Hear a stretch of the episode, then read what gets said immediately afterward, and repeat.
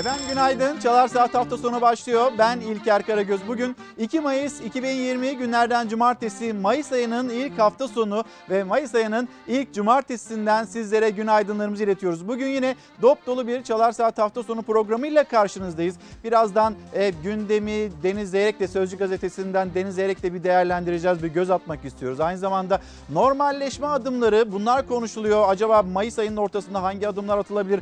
AVM'ler ilk adımın AVM'lerle birlikte atılacağı söylenmekte. Ama yine 5 Haziran tarihinin kritik bir tarih olarak işaretlendiği e, belirtiliyor. Neden 5 Haziran önemli, kritik? Birazdan bunun değerlendirmesini Bilim Kurulu'ndan Profesör Doktor Levent Yamaner'le birlikte yapacağız. Aynı zamanda yani işsizliği konuşmak istiyoruz. Rakamlar, veriler, esnaf neye ihtiyacı var şu anda korona günleri e, dükkanlar kapalı, kepenkler inmiş durumda. İşte kısa çalışma ödenekleri, geçinmeye çalışan insanlar, iş kurun önündeki insanlar.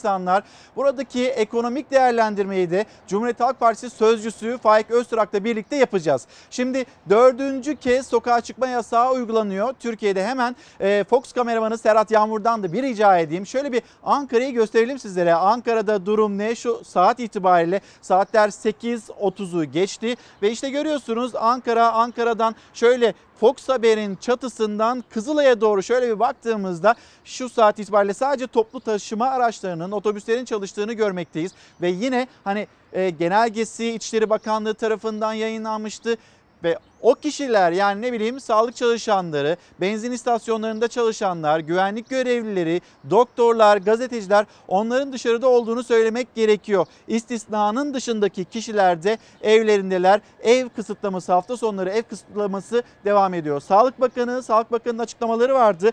Biz bu ay boyunca öyle gözüküyor. Bu e, hafta sonu kısıtlamalarına devam edeceğiz. Peki nasıl oluyor da haftanın ortasında, bu ayın ortasında bir takım esnekliklere gidilebiliyor? Normalleşme için hangi adımlar atılacak? Bunu merak ediyoruz. O yüzden de bilim kurulundan e, doktorumuza soracağız. Bugünkü başlığımız normalleşme için bu başlık altında sizler de mesajlarınızı yazıp gönderebilirsiniz bizlere. Şimdi Ankara'da şu an itibariyle hava sıcaklığı 10 derece dolayında öğleyi geçtiğinde fırtınalı ve şimşekli bir gün bekliyor Ankara'yı. Bir memleket havası diyelim geri dönelim. Herkesin evinin önündeki ağaçlar, bahçeler, çitiller, e, meyveler hep yere döküldü. Aralıklarla yağan dolu ağaçlarda meyve bırakmadı. Seralar su altında kaldı. Yeni dikilen tarlalardaki bütün e, fideler falan hepsi öldü. Arabaları falan mahvetti. Köye afet geldi. Esenpınarlıların büyük maddi zararları var. Koronavirüs nedeniyle zaten zorda çiftçi. Üstüne bir de Mersin Erdemli'de yağan dolu mağduriyetlerini ikiye katladı. Erdemli'yi kaplayan beyaz örtü ağaçlara, meyvelere, fidelere zarar verdi. Çiftçinin bir yıllık emeği heba oldu. Ağaçlarımızdaki bütün meyveler hepsi aşağı indi. Elma, erik hiçbir şey kalmadı. Yani dallarını da döktü. Meyvelerini de döktü. Meyveyi bırak budakları parçaladı. Adana Yüreğir'de etkili olan sağanak nedeniyle evleri su bastı. Adıyaman Besni'de sağanak su baskınlarına neden oldu. Van Erciş'te ise rüzgar etkiliydi.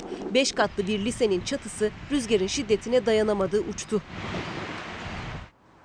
Açıklanan veriler iyi gözükmekte. Üst üste Sağlık Bakanı'nın yaptığı açıklama, Sağlık Bakanlığı'ndan yapılan açıklamalar bunlar iyi geliyor. Herkese iyi geliyor. Normalleşme için de bir takım ipuçları vermekte ama bu normalleşme nasıl olacak? Okullar mesela açılabilecek mi? Kuaförler, işte kıraathaneler, çiçekçiler meselesi. Mesela yarın biz burada çiçekçileri konuk etmek istiyoruz. Önümüzdeki hafta pazar günü anneler günü ve zaten senenin içinde iki gün ancak işte çalışabiliyorlar, kazanç elde edebiliyorlar yüksek e, oranda. O işte sevgililer günü 14 Şubat bir de anneler gününde ama şimdi böyle bir durumla karşı karşıya kaldılar. Esnafımızı konuşurken çiçekçileri de unutmayın e, denilmişti. Yarın burada Ankara Çiçekçiler Odası Başkanı'nı da ağırlayalım. Çiçekçilerin meselesini de yine hep birlikte konuşma imkanımız olsun. Şimdi dünkü verilere hep birlikte bir bakalım istiyoruz. Bu arada Sağlık Bakanı Fahrettin Kocar'ın da e, açıklamaları oldu. Son 24 saatte iyileşenler, yeni tanı konan hastaların 2 bu 2.25 katı toplam iyileşenlerin sayısı 53 bin.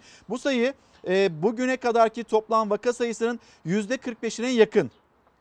Yoğun bakım hasta sayısı azalıyor. Tedbirde dikkatli olalım. Dışarıdaki hava tabloyu değiştirebilir. Evet öyle. Dışarıdaki hava tabloyu değiştirebilir. Biz bir normalleşmeden söz ediyorsak ya da bu normalleşmeyi konuşabiliyorsak e, aynı zamanda tedbiri de elden bırakmamamız gerekiyor. Bir hastalık var ve bu hastalığın yenilebilmesi için aşının ortaya çıkması gerekiyor. Aşı ile ilgili mesela yine bilim kurulundan Profesör Doktor Alpay Azap'ın açıklamaları çok yakın zamanda biz bir aşı beklemiyoruz e, demekte. Aşı bulununcaya kadar bizler hem mücadeleye devam edeceğiz hem de tedbirlerimizi sıkı sıkı almaya devam edeceğiz. Ama normalleşme hayatımıza nasıl gidecek onu konuşmamız gerekiyor. Birazdan burada konuğumuz olacak. Konuşacağız, soracağımız sorular var. Sizin de mutlaka soracağınız sorular vardır. Mesela okullar, okulların 1 Haziran'da açılabilmesi mümkün mü? Bu sınavlar LGS ne zaman, nasıl yapılacak? Bununla ilgili pazartesi gününe bir tarih verildi. Bunları yine bilim kurulunun tavsiyesi ne olur hükümete konuşalım. Hep birlikte değerlendirmeye çalışalım. Bir dünkü verilere bakalım. Sağlık Bakanı'nın yaptığı açıklamalar sonra devam edelim haber yolculuğumuza. Bizlerden iyi haberler bekleyen ülkem. Koronavirüsle mücadelende beklediğin haberleri almaya başladın. İyileşen kişi sayısı artıyor. Yoğun bakımdaki hasta sayısı azalıyor. Son 24 saatte iyileşenler yeni tanı konan hastaların 2.25 katını buldu. Sağlık Bakanı Fahrettin Koca sosyal medyadan açıkladı son verileri. 2188 yeni vaka tespit edildiğini ifade eden Koca, 84 kişinin ise yaşamını yitirdiğini duyurdu. Son 24 saatte iyileşenler yeni tanı konan hastaların 2,25 katı. Toplam iyileşen sayısı 53 bin. Bu sayı bugüne kadarki toplam vaka sayısının %45'ine yakın. Yoğun bakım hasta sayısı azalıyor. Tedbirde olalım. Dışarıdaki hava tabloyu değiştirebilir. Türkiye'de ilk vakası 11 Mart'ta görülen koronavirüsle mücadelede toplam yapılan test sayısı 1 milyon 75 bin 48 oldu. Son tespit edilen 2188 yeni vakayla Türkiye'de toplam vaka sayısı 122 bin 392'ye ulaştı. Açıklanan yeni verilere göre 1 Mayıs'ta 84 kişi korona nedeniyle hayatını kaybetti. Böylece toplam vefat sayısı 3258'e yükseldi. 11 Mart'tan itibaren karşı karşıya olduğun tehdit giderek zayıflıyor. Sağlık Bakanı Fahrettin Koca iyileşenlerdeki artışa dikkat çekti. 1 Mayıs tarihinde tam 4922 kişi daha sağlığına kavuştu. Böylece toplam iyileşen kişi sayısı 53808'e yükseldi. Bu rakam yeni tanı konan hastaların 2.25 katı. Toplam vaka sayısının ise neredeyse %45'i. Başarı 83 milyon olarak hepimizin ve hepimiz çok iyi biliyoruz mücadelemiz henüz bitmedi. Rakamlar iyiye gitse de Fahrettin Koca hep yaptığı gibi uyarılarda bulunmayı ihmal etmedi. Tedbire devam dedi. Aldığımız önlemlerde izolasyonda gevşeme tablonun değişmesine neden olabilir. Hepimiz çok iyi biliyoruz bu mücadelede düzen, dikkat, disiplin vazgeçilmezdir. Mücadele kesintiye uğramadan muntazam devam etmelidir. Türkiye'nin dünyadan farklı olarak uyguladığı filyasyon, erken dönemde ilaç kullanımı, yüksek akımlı oksijen, geç entübasyon gibi tedavi protokolleri de Dünya Sağlık Örgütü'nün gündeminde. Sağlık Bakanı Doktor Fahrettin Koca, Türkiye'nin virüsle mücadelesinde geldiği son noktayı Dünya Sağlık Örgütü'nün video konferans yöntemiyle yaptığı bilgilendirme toplantısında anlattı. Sunumun ilgi gördüğünü de sosyal medya hesabından duyurdu. Dünya Sağlık Örgütü Genel Direktörü Doktor Gebreyesus ise toplantının ardından Sağlık Bakanı Fahrettin Koca'nın tweetini retweet ederek tüm takipçilerine duyurdu. Serdar Bey günaydın. Şu anda ekran karşısında olan izleyicilerimiz var. Bizleri takip eden izleyicilerimiz var. Onların soruları var. Onların da gündeminde başlıklar var kuşkusuz. Ve e, bize hem Instagram'dan hem de Twitter'dan ulaşıyorlar. Şimdi adreslerimizi de bir hatırlatalım. E, İlker Karagöz Fox Instagram adresim, Karagöz İlker Twitter adresim. Bize bu adreslerden ulaşabilirsiniz. Normalleşme için etiketi altında sizlerle konuşmak istiyoruz. Nelerin yapılması, hangi adımların atılması gerekiyor ya da hangi tedbirlere devam etmemiz gerekiyor? Sizin de bir düşünceniz, fikriniz vardır diye düşünmekteyiz biz de. Serdar Bey selamlarımızı iletelim. E, Derya Bey, Derya Şeker Tarsus'tan bizlere günaydın diyor. Portakal çiçekleriyle kokulu, güneşli bir ter, Tarsus sabahı hava demek de ne kadar güzel. Az önce memleket havasını paylaştık. Bazı yerlerde yağmur var, bazı yerlerde maalesef çiftçiyi sıkıntıya sokan e, durumlar, tablolarla karşı karşıya kaldık. Şu an itibariyle Ankara'da hava sıcaklığı 10 derece ama öğleden sonra yine Ankara'nın da e, yağmura teslim olacağını, yıldırımlı bir gün olacağını Ankara'da söyleyelim. Ayşegül Hanım günaydınlar. Normalleşme için devletin mağdur durumda olanlara sahip çıkması gerekiyor. Evet bu işin ekonomik boyutu. Bütün dünyayı sarsan bir salgından bahsediyoruz. Bütün dünya, bütün dünyadaki ülkeler kendi ölçekleri e, oranında vatandaşlarına, ne bileyim çalışanlarına, esnaflarına yardımcı olmaya çalışıyor. Evde kal derken bir yandan da onların evde kalabilmesinin bir maliyeti var. Bu maliyeti ölçüyor, biçiyor ve sonrasında yardım, desteklerde bulunuyor. Ama bizim ülkemizde bir yandan bu yardımlar devam ederken bir yandan da e, hükümetle belediyelerin yaptığı yardımlar arasında bir tartışma, bir ayrılık, ayrı baş çekme bu tür tartışmalar devam etmekte. E, vatandaş da yani bunlara ne gerek var? Şu anda ciddi bir sıkıntı, ciddi bir problem yaşıyoruz. Biz bunları mı konuşacağız yoksa birbirimize destek mi olacağız, dayanışma içinde mi olacağız? Bunu değerlendirelim demekteler. Timur Bey, Çanakkale, günaydın. Çanakkale'ye selamlarımızı iletelim. Evet sabretmemiz gerekiyor. Timur Bey'in gönderdiği mesajda bu şekilde. Şimdi bir akşam gazetesine bakalım istiyoruz. Tesadüf değil planlama akşam gazetesinin manşeti bu şekilde. Bilim Kurulu üyesi Profesör Mehmet Doğanay geçen yıl güncellenen pandemik influenza ulusal hazırlık planını COVID-19'a uyarladıklarını belirtiyor ve başarının sırrını da Akşam gazetesine anlatmış.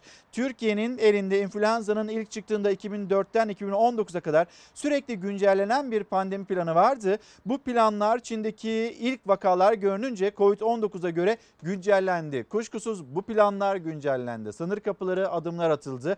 E, ama bazı hataların yapıldığında yine devletin yetkililerinin kabul ettiğini ya da daha ileri, daha dikkatli adımlar atabilirdik denilmekte. Bu cümleleri de duyduk. Mesela Umre'den, Umre'den gelenler onlarla ilgili ilk Umre'den gelenlerle ilgili ciddi eleştiriler yöneltildi. Ee, bileyim Sağlık Bakanlığı'na ya da devleti yönetenlere. Sonrasında 10 Nisan tarihi ilk sokağa çıkma kararının alındığı gün insanlar ne sosyal mesafe kaldı ne maske kaldı insanlar dışarıya çıktı. O iki saat içinde belki de bir aylık emeklerimiz heba oldu denildi doktorlar, sağlık çalışanları, çocuklarını görmeden çalışan sağlık çalışanları bütün emeklerimiz heba oldu dedi. Ama şimdi dönüyoruz bakıyoruz vaka e, sonuçlarına iyi durumdayız. Belki o 10 Nisan günü yaşanmasaydı çok daha iyi durumda olacaktık. Normalleşmenin adımlarını daha erkenden konuşuyor olabilecektik. O gün öz eleştiri yapan kişi de İçişleri Bakanı Süleyman Soylu olmuştu. Şimdi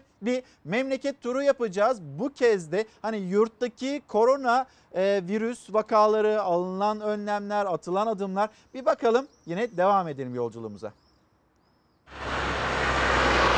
Tedbirlere uyan Gümüşhane'de son iki haftadır koronavirüs vakasına rastlanmadı. Bartın'da son 5 gündür yeni vaka görülmedi. 100 yaşında koronavirüsü yenen bir hasta daha alkışlarla taburcu oldu. Tablo iyiye dönmeye başladı. 100 yaşındaki Ömer amcamızı bugün sağlıklı bir şekilde taburcu ediyoruz. Bunun e, gururunu yaşıyoruz. Çok mutluyuz. E, Ömer amcayı alkışlıyoruz. Allah peygamber size razı olsun. İnşallah peygamberin konusu olacaksın.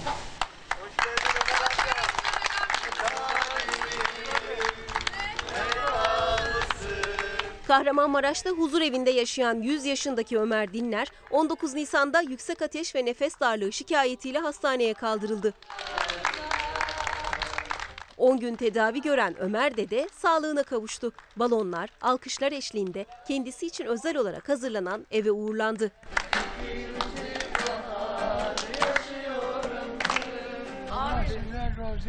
Cümlemizden hayırlı ömürler versin inşallah. İstanbul'da koronavirüs şüphesiyle bir hastaya test yapıldı ancak hasta testin sonucunu beklemeden hastaneden ayrıldı. Memleketi Şanlıurfa'ya döndü. Oysa çıkan sonuca göre korona pozitifti. İlçe kaymakamlığına bilgi verilmesi üzerine ilçe Hıfzı Sıha Kurulu kararıyla hastanın gittiği 1500 nüfuslu mahalle karantinaya alındı. Kırıkkale'de karantina süresi dolan 61 kişi evlerine uğurlandı. Burada daha önce 902 numarada benim yerimde kalan öğrencilere buradan selam söylüyorum. Manisa'nın Soma ilçesinde koronavirüs tedavisi tamamlanan 16 hasta aynı günde taburcu oldu. Aralarında 14 aylık bir bebek de vardı. Geçmiş olsun.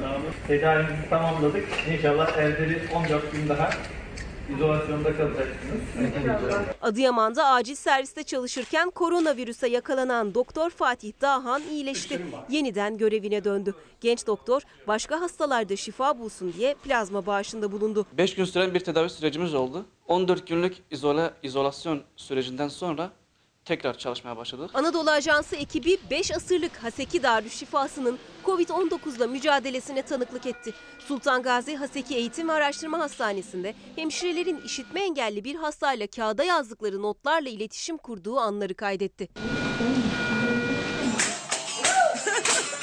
Hatay İskenderun Devlet Hastanesi'nde koronavirüs tedavisi tamamlanan Firdevs Burkay sevincini erik dalı oynayarak gösterdi.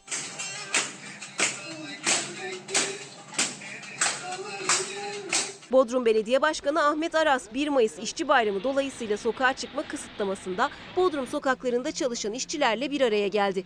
Sokağa çıkma yasağı kapsamında bulunmasına rağmen CHP Bodrum İlçe Başkanı Halil Karahan da yanındaydı.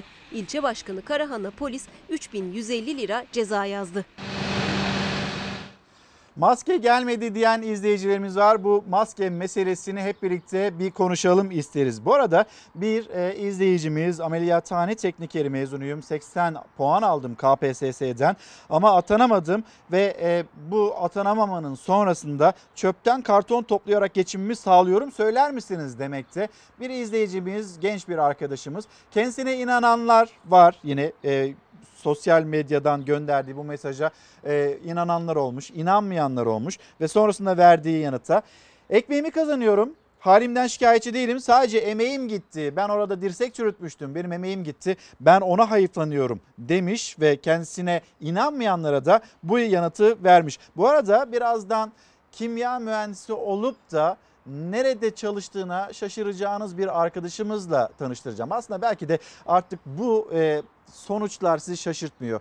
Geçmişe dönüp baktığımızda, genç işsizliğe baktığımızda, işsizlik rakamlarına baktığımızda Yine Cumhurbaşkanı Erdoğan onun yaptığı açıklamalar devlet mezun olacak olan herkese iş bulmak durumunda değil. Bunu e, yapmak zorunda değil. Açıklamalarına baktığımızda Türkiye'deki genç işsizlik oranının %24 seviyesinde olduğuna baktığımızda ne bileyim sağlık çalışanları, sağlık çalışanları spor salonlarında çalışıyor. Daha önce de ben size burada bahsetmiştim. Bir arkadaşım var atanamamış öğretmen ve kendisi kuaförlüğü öğrendi. 20 e, yaşından sonra şu anda kuaförlük yapıyor. Peki ne yapıyor derseniz şu anda maalesef hani bu koronavirüs nedeniyle dükkanını kapattı. O da yine ayrıca bir sıkıntıya düşen kişi öğretmen olmayı istiyordu, öğrencileriyle buluşmayı istiyordu. Sonra esnaf oldu ve koronavirüs nedeniyle bu sıkıntıyı yaşıyor.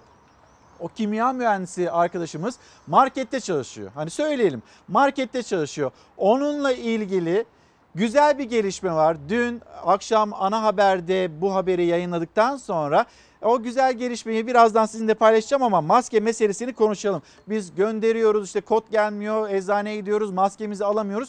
Bu konu iyice Arap saçına döndü. Bizim üretim noktasında bir problemimiz yok ama dağıtım noktasında ciddi problemlerimiz var. Karar gazetesine baktığımızda Karar gazetesinin manşeti maskeyi serbest bırakın şeklinde maske satışı biliyorsunuz e, Cumhurbaşkanı Erdoğan açıkladı. Kimse maskeye para ödemeyecek denilmişti. Hani sosyal devlet, sosyal devletin gereğidir bu e, diyerek Cumhurbaşkanı burada önemli bir adım attı. Ama maskeye erişim noktasında problemler devam ediyor. Türkiye'de günde 12 milyon üretime rağmen bir ayda yalnızca 8 milyon kişiye maske ulaştırılabildi. Satış yasayla başlayıp çöken PTT sistemi tıkanan eczane ve iş yerinde dağıtımla yaratılan kriz bir aydır aşılamadı. Bir aydır bir maske problemi yaşanıyor ve bu problem aşılamadı. Bir de almanak yapılmış. 3 Nisan'da kalabalık ortamlarda maske zorunluluğu getiriliyor. 4 Nisan'da Ticaret Bakanı maske tanzim satılacak diyor. 6 Nisan'da Cumhurbaşkanı hayır kimseye maskeye paraya para vermeyecek diyor. 9 Nisan PTT sisteme alınıyor ama PTT çöküyor. Sonra 9 Nisan'da e, eczanede yine kodla ücretsiz dağıtım başlıyor ama o kodlar gelmiyor. Bazı kişilere o maskeye erişilemiyor. 28 Nisan SGK'ların iş yerlerinden alacağı açıklanıyor.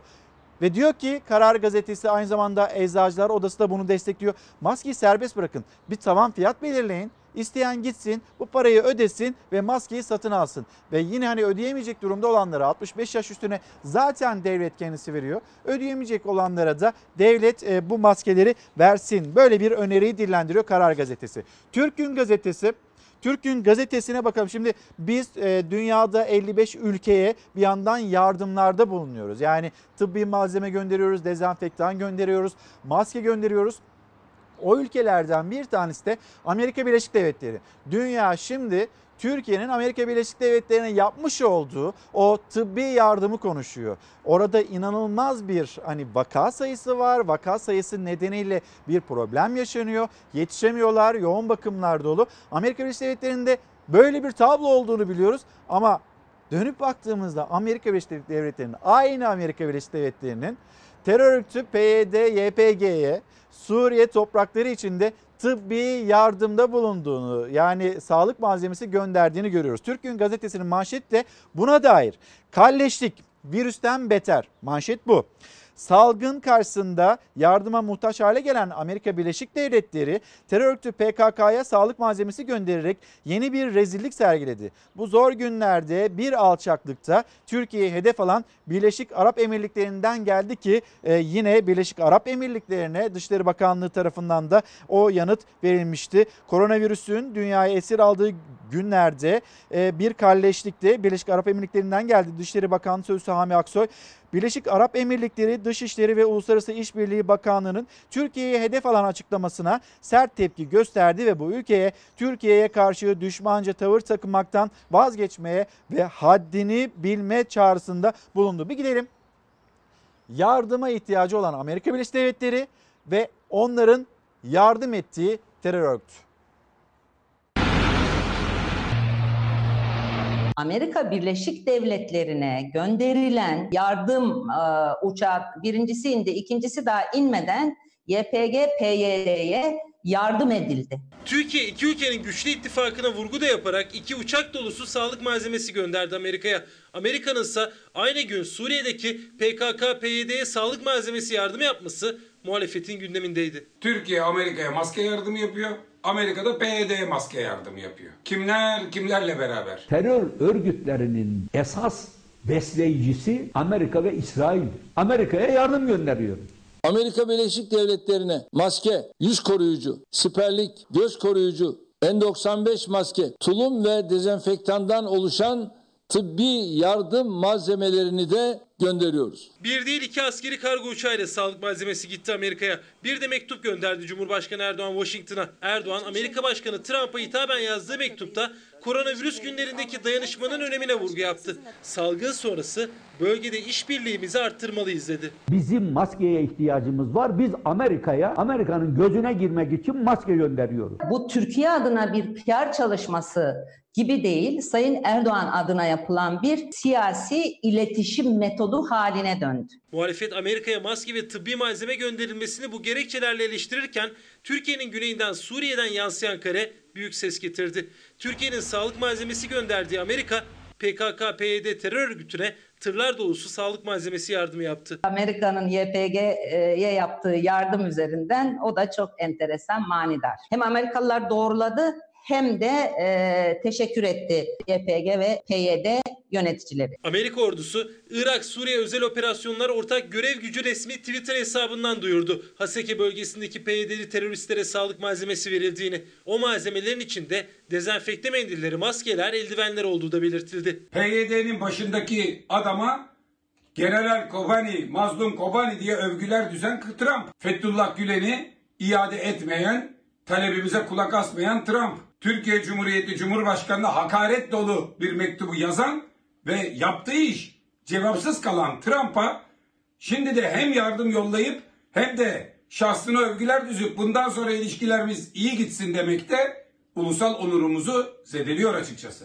Biz Amerika'ya gönderiyoruz, Amerika'da PKK'ya. Direkt göndermekten utanıyorlar sanırım. Amerika şu anda bu terör örgütlerini destekliyor. Fiziken, alenen, resmen destekliyor. Türkiye'nin dayanışmasını göstermek için sağlık malzemesi gönderdiği Amerika'nın Suriye'deki PYD'li teröristlere sağlık malzemesi yardımı yapmasına muhalefet tepkili.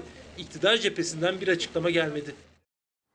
Yayın yaptığımız yerle ilgili mesajlar geliyor. Ya oraya niye çıktınız? Düşeceksiniz aşağı diye. Hayır burası çok güvenli bir yer. Onu söyleyelim. Bir de Ankara'ya hakim bir yer olmasını istedik. Bir yandan da hani burada haberlerimizi paylaşıyoruz, aktarıyoruz sizlere. Aynı zamanda da sokağa çıkma yasağına uyuluyor mu, uyulmuyor mu? Onu da gözetleme imkanımız oluyor. Bu arada şimdi Geçen hafta cumartesi günüydü. Bir trafik vardı.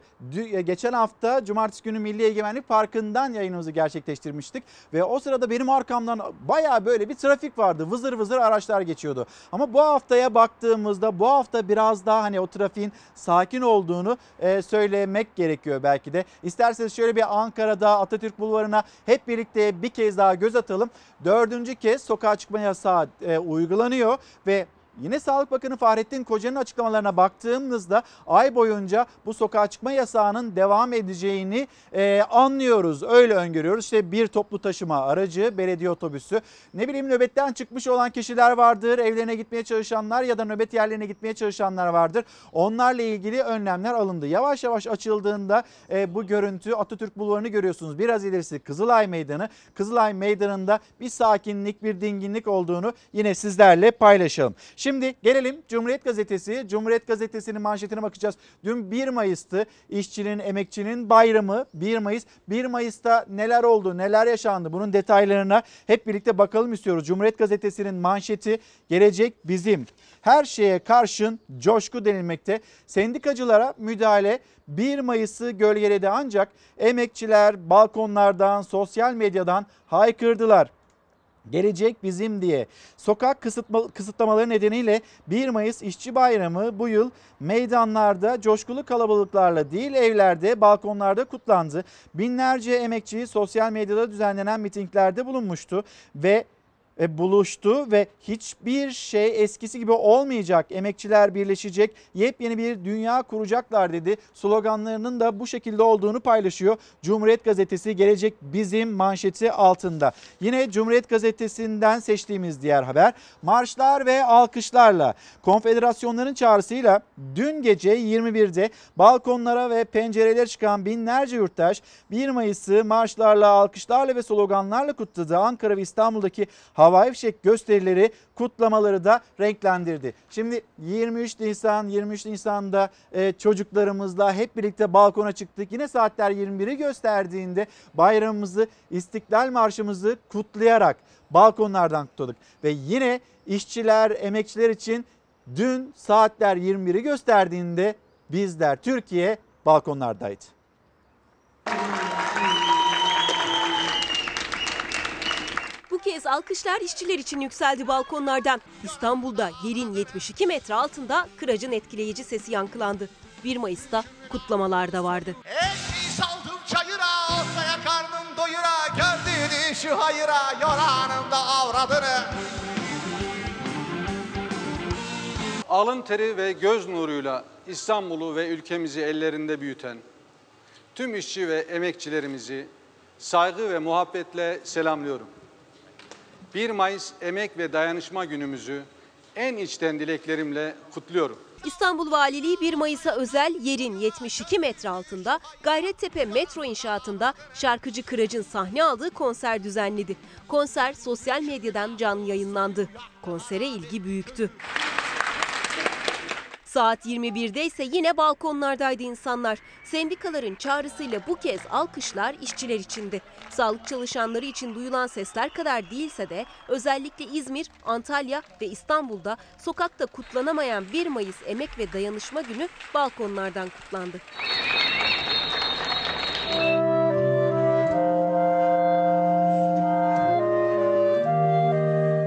Hacettepe Üniversitesi öğrencilerinden oluşan Klaranka Ensemble üyeleri de hazırladıkları kliple kutladı işçilerin bayramını.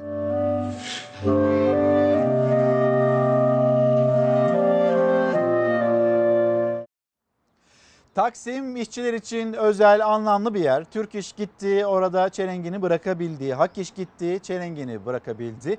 Disk de e, yine Taksim'e gitmek istedi. Taksim'e yürümek istedi. Ama onlar gidemediler. Neden gidemediler? Şimdi Gazete Pencere, Gazete Pencere'deki değerlendirme. Aynı zamanda Sözcü gazetesi. O iki haberi bir okuyayım sizlere. Sonrasında bu iki haberin karşısında birazdan Sözcü gazetesinden Deniz Zeyrek yanımızda olacak. Bir de Aydınlık Gazetesi'nin dün yaşanılanlara mesela DİSK Başkanı Arzu Çerkezoğlu'nun bu korona günlerinde bu sosyal mesafenin korunması gereken günlerde nasıl gözaltına alındı hem Arzu Çerkezoğlu hem de DİSK yöneticilerinin nasıl gözaltına alındığının görüntülerini görüntüleri üzerine konuşalım istiyoruz. Koronavirüs bahanesiyle polis müdahalesi gazete pencerenin haberi başlığı 1 Mayıs kutlamaları için Taksim'e çıkmak isteyen DİSK üyelerine polis müdahale etti. Korona, sokağa çıkma yasağı ve kamu düzeni bahanesiyle Çerkezoğlu ile birlikte disk yöneticileri gözaltına alındı. Zarar gören 1 Mayıs çelengi CHP'li vekiller tarafından Taksim Meydanı'na götürüldü. Şimdi polis yöneticilerine, disk yöneticilerine Arzu Çerkezoğlu'na sokağa çıkma yasağı var. Dolayısıyla yürüyemezsiniz. Araçlarınıza binin, Taksim'e gidin. Orada hani birkaç kişiyle gidin. Orada çelenginizi bırakın, açıklamanızı yapın e, değerlendirmesinde e, bulundu, açıklamasında bulundu. Polislerin yaptığı açıklama bu şekildeydi. Ama karşı yanıtta mesela işçiler, fabrikalara gidebiliyorlar. E, işverenler, e, patronlar işleri davet edebiliyor, çağırabiliyor. Onlara sokağa çıkmak yasak değil. Bize mi yasak? Biz zaten çok az kişiyiz dedi ve sonrasında işte o arbedeler yaşandı. Bir de Sözcü gazetesine bakalım. Sözcü gazetesinin değerlendirmesi, manşeti korona bayram etti. Taksim'e yürümek isteyen bir grup sendikacıyla polis karşı karşıya geldi. Arbede çıktı. İçlerinden birinde virüs varsa belki de başkasına bulaştırdı. Çünkü orada yaşanan arbede, sosyal mesafe diye bir şey kalmadı. Orada işte gözaltına alınan e, sendikacılar, yöneticiler 1 Mayıs İşçi Bayramı 31 ilde ki sokağa çıkma yasağı ve virüs önlemleri nedeniyle genelde sakin geçti. İstanbul'da DİSK Başkanı Arzu Çerkezoğlu, sendikacılar ve milletvekilleri Taksim'e yürüyüp çelenk bırakmak istediler.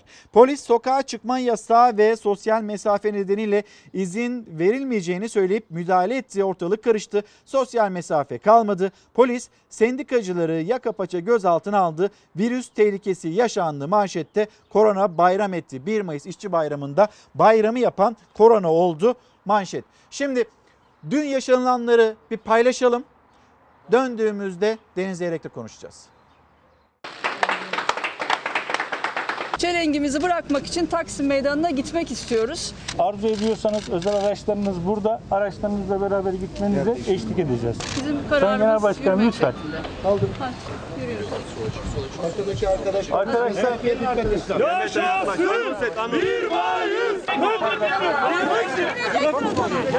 Müzakere sonuç vermedi. Disk 1 Mayıs çelengini bırakmak için Taksim Meydanı'na yürümek istedi.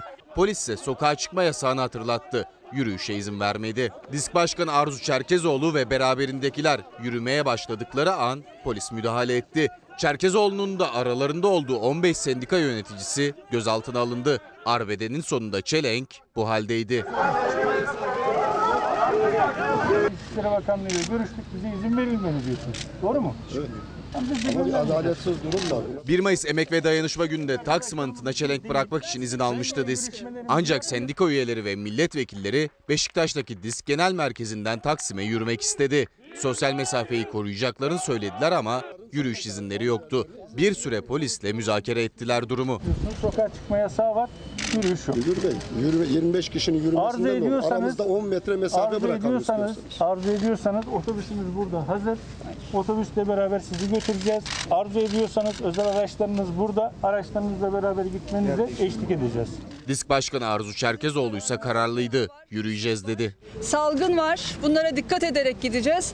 Ama fabrikada, atölyede, inşaatta çalışan milyonlarca işçiye sokağa çıkma yasağı olduğu günlerde özel izin vererek çalıştıranlar 1 Mayıs Emek Bayramı'nda burada işçilerin temsilcilerine bu yasağı koymaları asla kabul edilebilir bir durum değil. Bizim kararımız yürümek şeklinde. Sendika üyeleri üzerinde karanfillerle 1 Mayıs yazan çelengi alıp yürüyüşe geçti. Polis geçit vermedi. Disk korteji Disk Genel Merkezi'nin önünde polis engeliyle karşılaştı. 1 Mayıs'ta sokağa çıkma yasağı gerekçesiyle polis disk kortejine müdahale ediyor.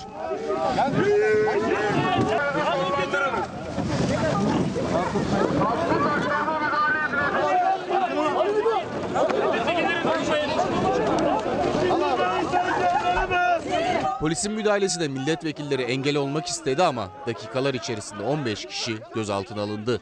Hasta olacağız ya. Olmayın işte hasta olacağız lütfen ya. Yaptınız ayıp ya. Hasta olacağız hep beraber. Geride parçalanmış bir çelenk, bir de kırık gözlük kaldı. Milletvekillerinin öncülüğünde geride kalanlar çelengi alıp Taksim anıtına bıraktı. Zaten sokağa çıkma yasağı var. Zaten öyle kitlesel bir eylemin e, söz konusu olmadığı bir süreçteyiz. Yani yürüyerek gidip çelenk bıraksalar ne olur? Devleti yönetenlerin biraz alçak gönüllü olması lazım. Ya bugün bayram günü.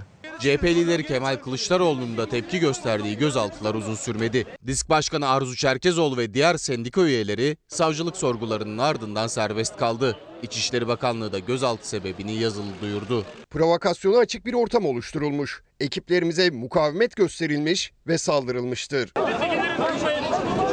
Günün sonunda geriye bu arbede görüntüleri ve 1 Mayıs çelenginin bu hali kaldı.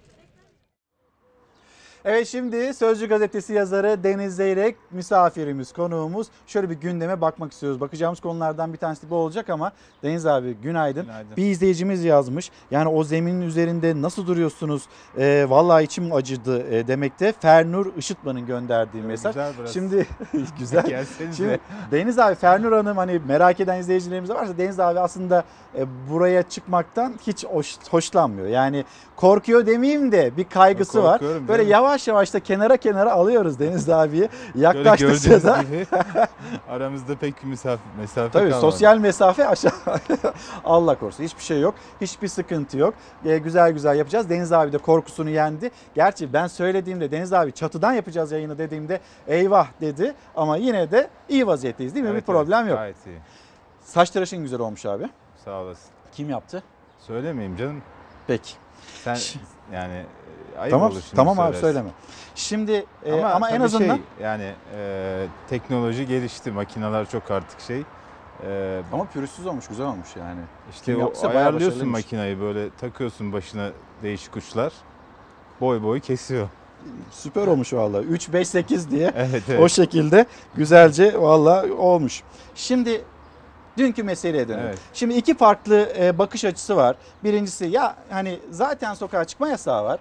Sokağa çıkma yasağı varken 3 kişi, 5 kişi, 10 kişi, 25 kişi yürüseler ne olur?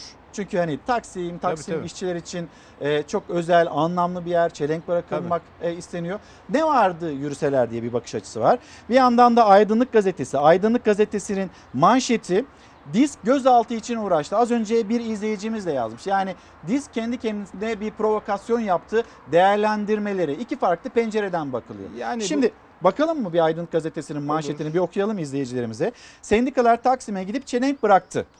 Disk gözaltı için uğraştı. Türk İş, Hak İş, e, Birleşik Kamu İş, Enerjisen, Haksen, Nakliyat İş, e, işte diğer bir sürü sendikanın ismini sayıyor sayıyor sayıyor Aydınlık Gazetesi. Halk sağlığını tehlikeye atan sendika başkanıyla emniyet yetkilisi arasında geçen diyalogtan bahsediyor. Arzu Çerkezoğlu hani ne var yürüyelim. Zaten işçiler gidiyor, işçiler çağrılıyor. Onlar için sokağa çıkma yasağı yok. Biz onların temsilcisiyiz. Onların yaşadığı problemleri anlatacağız. Bizim yürümemizde ne sıkıntı var, ne sakınca var diyor. Ve işte Sözcü Gazetesi'nin manşette dün bayramı yapan orada o noktada virüstü, koronavirüstü. Nasıl Evet. bakıyorsunuz?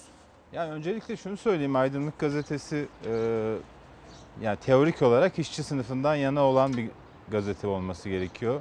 En azından bağ, hani bağlı olduğu siyasi görüşün partisinin adı şimdi Vatan Partisi ama önceden İşçi Partisi'ydi e, biliyorsun. E, o açıdan yani diski eleştirmesi benim için şaşırtıcı. Yani ben aydınlıktan emeğin yanında durmasını beklerdim. Yani işçi sınıfının yanında durmasını beklerdim. İdeolojik olarak işçi sınıfı e, üzerine bir ideolojisi olan bir e, partinin e, hani medya dünyasındaki temsilcisi olarak. E, ama şunu söylemek lazım. Şöyle düşün. Toplam 20 kişi gidecek. 20 kişi yürüyecek. Üçer kişi koyarsın bir sıraya. Aralarına işte bir buçuk metre koyduğunda 3 metre. Geriye doğru da işte 7 sıra yaparsın. Yani orada da işte ikişer metre koysan e, toplasan 14 metre. Ya böyle bir şeyi işte Şi- Şişli'de mi Mecidiyeköy'de galiba diz. Oradan e, Taksim'e yürütmek çok da zor değil. Sokaklar boş. Provokasyon falan olacak bir ortam yok çünkü sokağa çıkma yasağı var yani.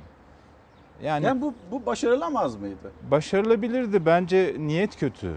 Yani ben yürütmem, ben devletim, ben ben ne istersem o olur gibi bir bakış açısı var. Yani ne kaybedecekti? Eserinizle gurur duyun. Yani şu fotoğraflar onların eseri. Bu yasağı uygulayanların eseri. Polisi de zor durumda bırakıyorlar. Ben polis geçenlerde bu tür gösterilere böyle bu şekilde müdahale etmek zorunda kalan bir polis önümü kesti. Ya biz dedi çok korkuyoruz dedi. Bizi buna zorluyorlar. Bizi böyle insanlarla neredeyse birbirimizi böyle hani e, ameliyat yapar gibi birbirimizin içine e, gireceğimiz pozisyonlara sokuyorlar. Sağlığımdan endişe ediyorum dedi. E şimdi e, hakikaten orada bir kişide koronavirüs varsa o kalabalığın tamamı e, bulaşmıştır yani. Polis de bu anlamda Hayır, ne zor gerek durumda var? tabii. Yani bırakın 1 Mayıs işçiler için önemli bir gün. İşçi bayramı. 20 kişi olsun, 30 kişi olsun. Aralarına sosyal mesafeyi koyun, bırakın yürüsün. Kim kim ne diyecek? Zaten bak işte bu sokaklar dün de böyleydi. İstanbul'da dün e, galiba Ahmet Şık çekmişti o yürünecek caddeden bomboş. Yani onu kontrol edemeyecek miydi? Orada ne ne provokasyon olacak? Deniz abi söz tam ekonomiye geliyor.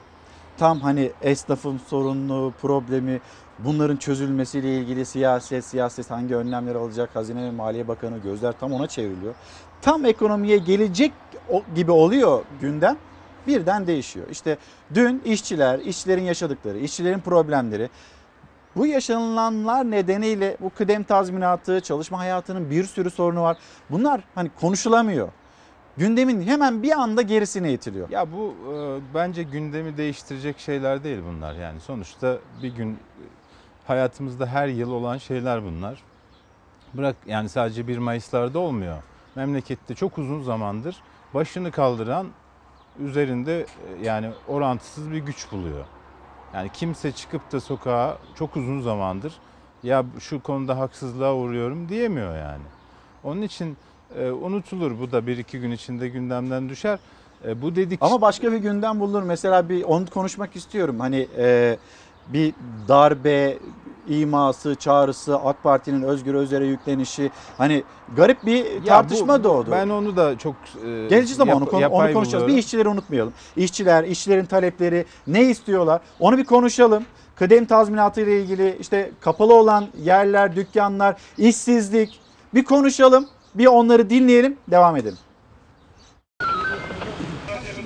1 Mayıs'a ilişkin bir kamyon talebimiz var. Vergi var, işten çıkarmalar var, 696 var, çocuk işçiliği var, kadroya girmeyenler var, kadroya girip de ücret alamayanlar var. Bir kamyon işi var. Bir nefeste sayabildikleriydi bu talepler Türk İş Başkanı Ergün Atalay'ın.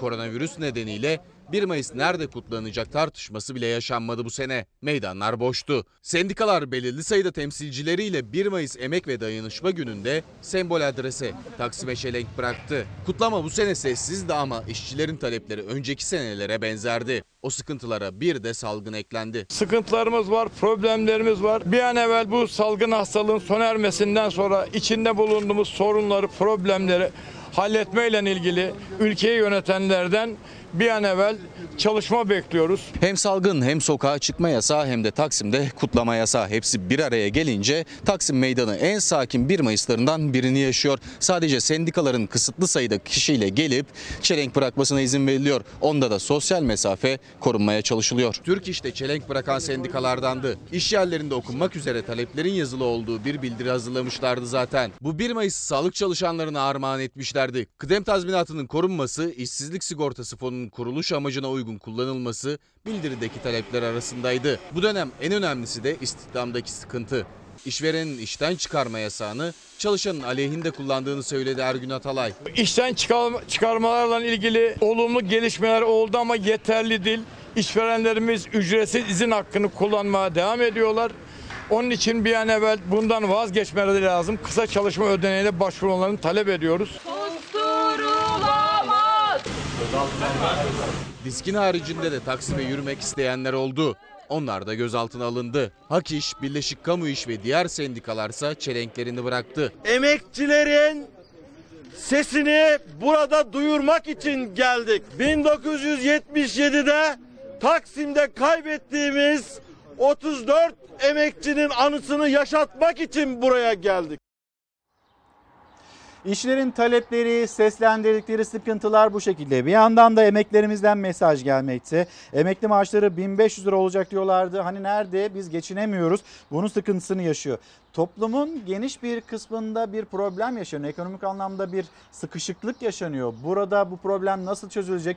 Cumhuriyet Halk Partisi'nin e, önerileri var. Birazdan ekonomiyi konuşacağımız isim Cumhuriyet Halk Partisi sözcüsü Faik Öztrak olacak. Kendisi hazine kökenli. Dolayısıyla ekonomi politikalarından sorumlu genel başkan yardımcısı.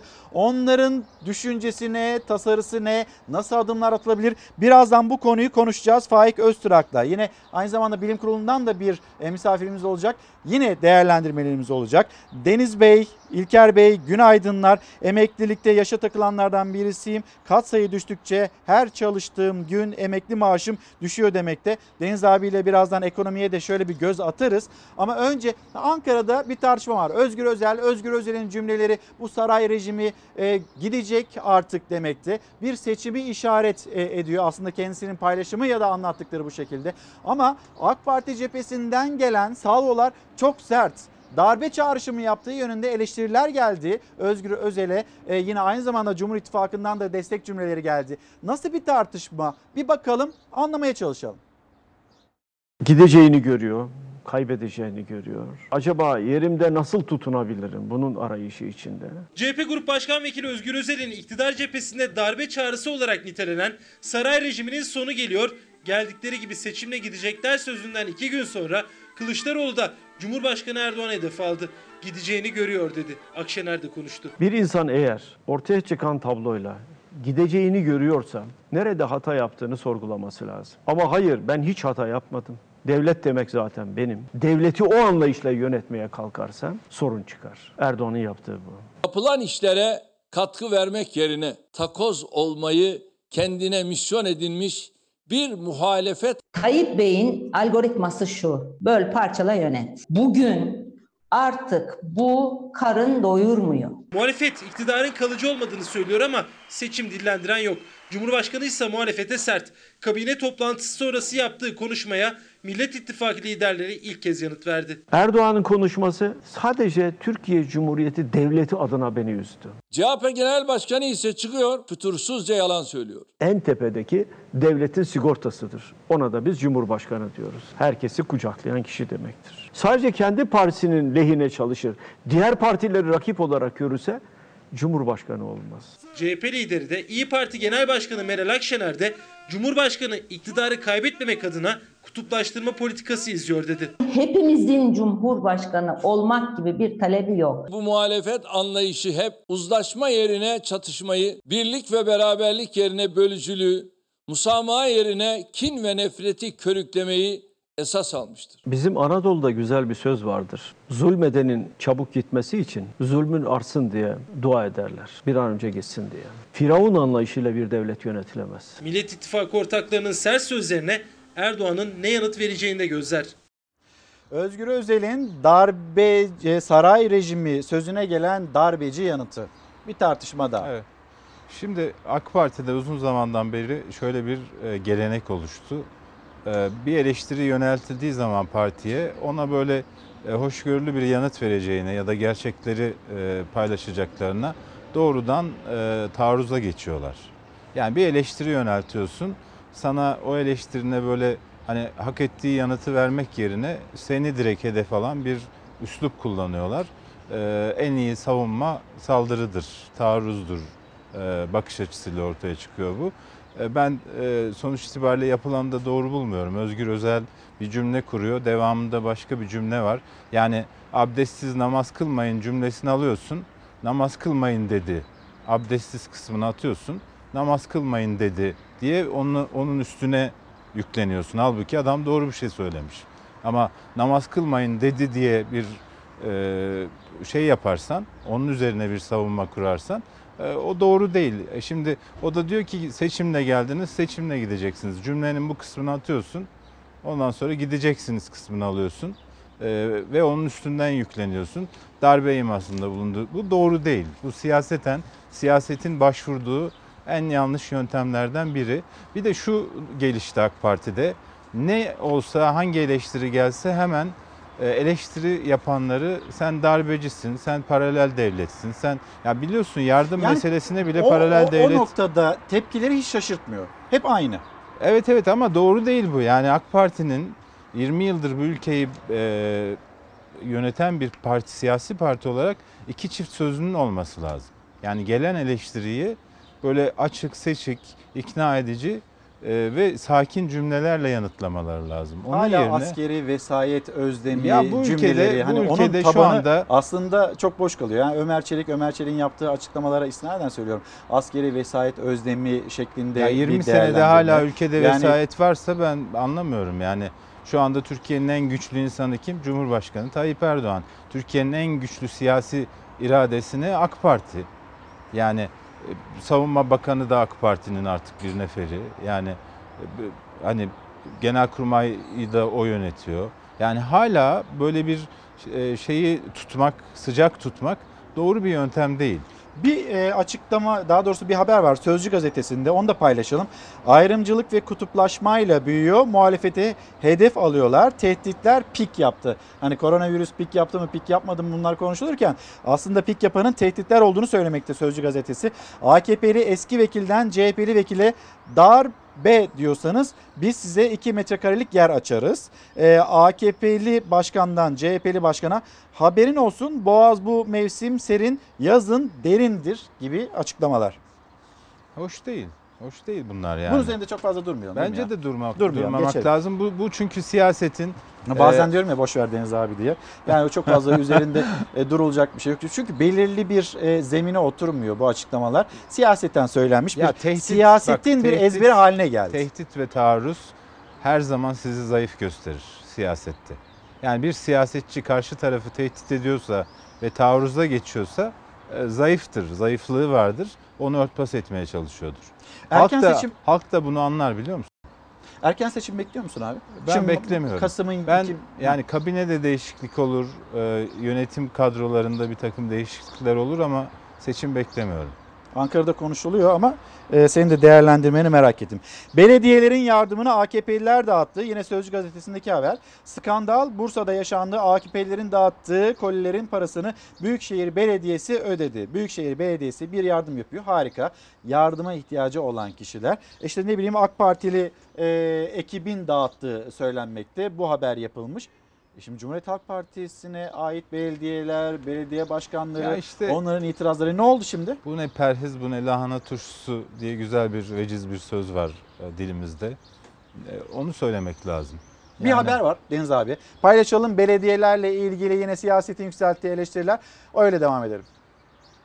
Fakire yardım ne zamandan beri suç haline gelmeye başladı. Efendim bir- olur mu? Ne paraleli? Allah kimseyi şaşırtmasın. Devlet içinde devlet olmanın anlamı yoktur. Bunu AK Parti olarak biz yaparız. Siz yaparsanız hainlik etmiş olursunuz diyor. Kendilerinin dışında vatandaşa yardım eli uzatanların hepsini paralel devlet gibi görmek, demokrasiyi kabul etmemek demektir. Bu tür teşebbüsler geçmişte FETÖ ve PKK gibi örgütler tarafından da denenmişti. İstanbul ve Ankara AK Parti'de kalmış olsaydı bu belediyeler paralel, devlet, FETÖ'cü, PKK'lı, şucu, bucu diye iftiraya uğrar mıydı? Hayır uğramazdı. Ayrıştırıcı, düşmanlaştırıcı bir dil devrede. Bağış polemiği siyasetin tansiyonu en yüksek başlıklarından. Muhalefet liderleri Cumhurbaşkanı Erdoğan hedef aldı. Millet İttifakı'na bağlı büyükşehir belediyelerinin yardımlarının engellendiğini söyleyerek. Ekmek dağıtmamız engel o. Ekmek ya.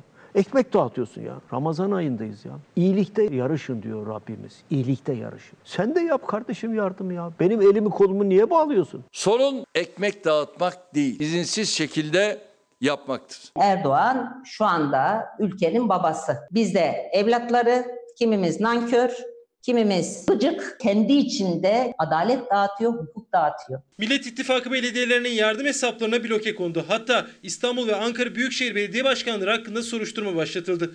Cumhurbaşkanı da devlet içinde devlet olma çabası diyerek belediyeleri hedef aldı. Tartışması bitmiyor. Halkın seçtiği belediye halka yardım vermek için kampanya tertip edecek. Yapacağız dedi. Dediler ki o paralel devlet oluyorsunuz. Olmaz size izin vermem. AK Parti belediyeler yapabiliyor. Bu tür faaliyetlerin amacı halka hizmet vermek değil, şov yapmaktır. Belediye başkanlarımız efendim elimiz kolumuz bağlandı biz yardım etmiyoruz demediler. Hayır. Dedik ki gerekirse bazı yatırımlarınızı kesin. Bu utancı Türkiye Cumhuriyeti Devleti çekemez. Fakirin partilisi mi olur ya? Liderlerin tartışması sürerken CHP'li 11 Büyükşehir Belediye Başkanı ortak bir metne daha imza attılar. Salgın dönemini konuşmak üzere Cumhurbaşkanı Erdoğan ve bakanlarla bir toplantı talep ettiler. Gözler Erdoğan'a çevrilmişken Kılıçdaroğlu salgının başından bu yana CHP'li 11 Büyükşehir Belediyesi'nin yaptığı yardımları rakamlarla paylaştı. 30 Nisan 2020 itibariyle bizim 3 milyon 633 bin 333 aileye aynı yardım yapıldı. 284 bin 371 aileye nakdi yardım. 248 bin 287 ailenin hanenin suları açıldı. 18 bin 693 belediye ait iş yerleri vardı. Kiralar ertelendi. Muhalefetin belediye yardımlarını engellemekle suçladığı Cumhurbaşkanı Erdoğan ise vefa destek gruplarının yardım yaptığı ailelerle video konferans yöntemiyle görüşme yaptı. Vefa Sosyal Destek Grubu geliyor mu? Hamza Hızır gibi bize yetişiyor. İlaçlarımızı getiriyor. 11 belediye başkanının yaptığı yardımları aslında CHP'li belediye başkanlarının yaptığı yardımları açıklıyor CHP lideri Kılıçdaroğlu. 3,5 milyon aileye gıda, 275 bin aileye para, işte ne bileyim sularını ödeyemeyenlerin suları açılmış, kira ertelemesi, belediyelerin attığı adımlar bu şekilde. Yani insanların ihtiyacı var. Bir yandan Cumhurbaşkanı Erdoğan'ın şov yapıyorlar açıklaması. Mansur Yavaş'ın bugün Sözcü'de Saygı Öztürk'le yaptığı görüşmenin e, şeyine baktım mı başlığına diyor ki iyi belediyecilik insanları aç bırakmamaktır. Ben bu koşullar altında doğru buluyorum. En büyük projesi de buydu zaten. Tabii tabii. Yani hele korona e, nedeniyle ortaya çıkan atmosferde bundan daha büyük bir hedef olamaz yani. Bence doğru gidiyorlar. Belediyeler iyi şeyler yapıyorlar. Yani AK Partililer de CHP'liler de e, yerel yönetim iyi çalışıyor. Ben bu konuda Yani şovsa şov. Evet. AK Partili belediye, MHP'li belediye hangi parti olursa olsun hem yapsınlar Vallahi hizmetlerini bence- ihtiyaç var. bence- Şov da yapacaklarsa yapsınlar. Ben bir şey söyleyeyim mi? Yani bunu çok sa- içten inanarak söylüyorum. Yerel yönetimlerde parti, AK Parti'de, işte CHP'de iyi gidiyorlar. Sorun partilerin genel merkezlerinde. Genel merkezlerinde işin teorisini üretenler e, gül idiler, gülistan oldular. Yani bu korona döneminde gül idiler, gül bahçesine döndüler. Yani gerçekten siyaset üretemiyorlar, gerçekten çözüm üretemiyorlar. Bunu yapamadıkları gibi bir de sahada yerel yöneticilerin ayağına dolanıyorlar. Yani onlara gölge ediyorlar. E, bence gölge etmesinler. Yani Ga- Gaziantep Büyükşehir Belediye Başkanı'nı da rahat bıraksınlar. Aydın Büyükşehir Belediye Başkanı'nı da rahat bıraksınlar. Mansur Yavaş'ı da rahat bıraksınlar. Çekilsinler aradan ya. Vatandaşla yerel yöneticinin arasına girmesinler. Çünkü onlar e, hedef koymuşlar. Hepsinin hedefi aynı. Hepsi açların karnını doyurmak istiyorlar.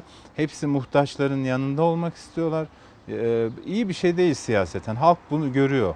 Halk ilk seçimde emin ol e, bunun değerlendirmesini çok iyi yapacak. Yani genel merkezler bunu hem CHP için söylüyorum hem AK Parti için söylüyorum. Ee, bu korona döneminde hiç iyi sınav vermiyorlar. Ama yerel yönetimler, belediyeler vesaire halka dokunmayı bildiler. E, Böyle devam ederlerse de bence e, başarılı olacaklardır. Deniz Zeyrek, Sözcü Gazetesi'nden Deniz Zeyrek teşekkürler. Deniz abi sağ ol. Yarın devam edeceğiz. Evet. Bakalım bugün kim bilir hangi gelişmeler olacak. Yarın yine buradan yapacağız bu arada. Yine kendini psikolojik Tabii, olarak tabii, hazırlamak tabii. istiyorsan Hiç yarın yayınımızı etme. yine buradan yapacağız. Efendim şimdi bir mola vereceğiz. Döndüğümüzde e, Levent Yamanel, Profesör Doktor Levent Yamanel'e bu normalleşmeyi nasıl yapacağız, nasıl sağlayacağız onu sormak istiyoruz. Buyurun. Efendim bir kez daha günaydın. Çalar Saat hafta sonu devam ediyor. Bilim kurulundan bir misafirimiz olacak demiştik. Sağlık Bilimleri Üniversitesi'nden Profesör Doktor Levent Yamanel şu anda konuğumuz. Efendim günaydın. Günaydın. Hoş geldiniz. Hoş bulduk. Hürriyet gazetesinde var, Milliyet gazetesinde var, Sabah gazetesinde var. Normalleşme için adımlar atılacağı söylenmekte. Nedir Hürriyet gazetesinin manşeti, dikkat çektiği haberler bir paylaşayım izleyicilerimizle. Öyle size dönmek istiyorum.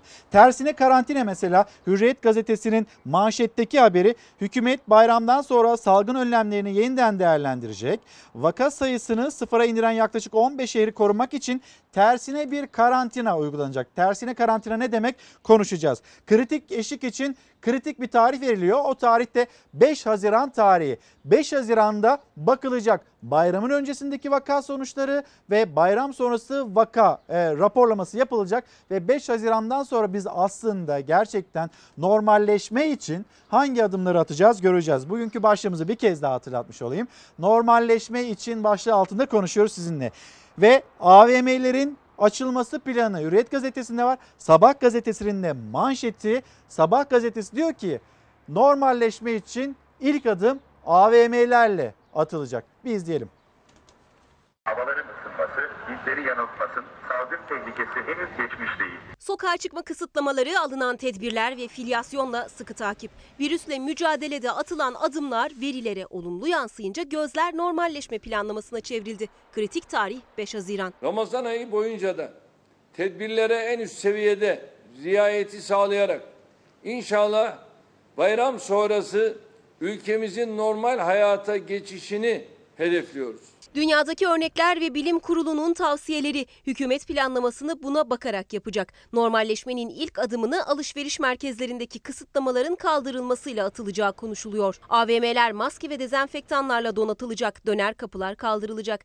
Birer birer içeri alınacak olan müşteriler termal kamera ve ısı ölçerlerle gözetlenecek ve sosyal mesafeyi ihlal edenler uyarılacak. Mağazalarda müşteriler ok ve patikaları izleyerek ilerleyecek. 11 Mayıs'tan itibaren kademeli bir şekilde en az %50'den fazla parakendeci talep ederse AVM'lerin kademeli açılabileceğini Sağlık Bakanı Fahrettin Koca bazı tedbirlere devam demişti. AVM kararı Mayıs ayı ortasında alınabilir ama görünen o ki hafta sonu sokağa çıkma kısıtlaması ay boyunca sürecek. Bayram sonrası ise salgın önlemleri yeniden değerlendirilecek. Bunların aşama aşama tedbirli bir şekilde olması çok çok önemli. 5 Haziran'daki veriler kritik öneme sahip. Bayram öncesi ve bayram sonrası veriler karşılaştırılacak. Vaka sayısının binli rakamlarda ya da altında olması halinde esneme başlayacak. Öncelikle tarım, tekstil, sanayi ve bu üç sektörün ardından turizmde kademe kademe rahatlamanın başlaması planlanıyor. Hürriyet gazetesinin haberine göre vaka sayısını sıfıra indiren Bartın, Burdur, Gümüşhane, Tunceli gibi yaklaşık 15 şehri korumak için tersine karantina uygulaması da gündemde. Tedbirler esnetilecek, yasaklar kalkacak. Başka bir ilden tersine karantina uygulanan bu şehirlere girişe izin verilmeyecek. İnşallah Ramazan'ın sonunda çifte bayram yapmayı niyaz ediyoruz. Bu adımların atılabilmesinin tek şartı var. Tedbirler asla terk edilmeyecek. Hastalıkla mücadele bitmedi çünkü. Hülya Hanım, Hülya Akın günaydın. Teşekkürlerimizi iletelim. Ee, normalleşme için evde kalıyoruz. Bundan da bir şikayetimiz yok. Yalnız maddi yönden evde kalamayıp yaşamak için, aç kalmamak için dışarı çıkmak zorunda olanlar var. Onlar ne yapsın? Beyhan Gün 65 yaş üstü onlarla ilgili bir adım atılmayacak mı demekte. Rezan Balfidan'a Fidan'a da günaydınlarımızı iletelim. Bir dünkü tabloyu hatırlatalım hocam. E, dünkü tablo aslında bir süredir böyle geliyor sonuçlar. Güzel Evet, geliyor. güzel Herkesi geliyor. umutlandıran sonuçlar gelmekte. Dün e, Sağlık Bakanı'nın yaptığı açıklamada 24 saatte iyileşenler yeni tanı konan hastaların 2.25 katı demekti. 2188 vaka vardı dün e, ve iyileşenlerin sayısı da 4922. Bu arada yoğun bakımdaki hasta sayısı azalıyor, entübe hasta sayısı azalıyor. Bu tabloyu bize bir anlatır mısınız? Nasıl bir gidişat içindeyiz? Tabii şu anda çok iyi gidiyoruz. Hem e, vaka sayılarımız azaldı biliyorsunuz. Hem e, kaybettiğimiz hasta sayısı azaldı. Yoğun bakıma giren hasta sayısı azaldı. Entübe hasta sayısı azaldı. Bunlar çok önemli e, şeyler. Özellikle tedavi aşamasında çok iyi olduğumuzu gösteren bulgular bunlar. Ama tabii tedbir aşamasında da iyiyiz. Çünkü vaka sayılarımız azalıyor. Bu da öz- özellikle vatandaşlarımıza çok teşekkür ediyoruz uyumları için. Ama tabii ki bunu devam ettirmemiz lazım. Ee, Bu, bu da çok önemli. Ee, Vaka sayıları her an artabilir. Çünkü çok yayılmacı bir virüs biliyorsunuz. O yüzden e, ne, hemen gevşeyince e, vaka sayıları artabilir. Biz normalleşme, normalleşme için hangi adımlar atılacak ya da atılabilir bunu konuşurken siz başka bir uyarı yapıyorsunuz. Aslında Evet. Sağlık Bakanı da bunu yapıyor. Diyor ki tedbir, tespit, hızlı tedavi bizim başarılarımız. Hani Evet. bu bu noktada başarılı olduk. Dünya Sağlık Örgütü Başkanı Sağlık Bakanı ile bir toplantı gerçekleştirdi. E, o toplantı sonrasında sosyal medya paylaşımını hani destekleyen, retweet eden bir yaklaşım da sergiliyor. Filyasyon, filyasyon konusunda önemli adımlar attık demekte. Kesinlikle. Ne dersiniz filyasyondaki başarıyı bir anlatır mısınız? Filyasyon gerçekten çok başarıyla yö- yönettiğimiz şeylerden bir tanesi. Ee, salgınların önlenmesinin en önemli basamaklarından bir tanesi aslında. Ama e, tabii bazı ülkeler yapabiliyorlar. Çok meşakkatli bir yöntem bu. E, çünkü hastayı buluyorsunuz, tespit ediyorsunuz. Bütün etrafında e, temaslı olabilecek insanları tarı- tarıyorsunuz. Onları testten geçiriyorsunuz ve pozitif olanları izole ediyorsunuz. Gerçekten çok meşakkatli ama e, çok hedefe yönelik bir e, uygulama. Bu nedenle dediğim gibi bazı ülkeler yapabiliyor, bazı ülkeler yapamıyor. Biz de sağlık ordusu olarak bunu başarabildik. E, çok mutluluk verici bir şey. Dediğim gibi salgınların önlenmesinde çok önemli olan bir basamak bu. Şimdi benim elimde sorular var. Bir yandan da izleyicilerimizden gelecek olan soruları da görmeye çalışıyorum. Ee, bu tabloya baktığımızda pik noktasını gördük mü mesela?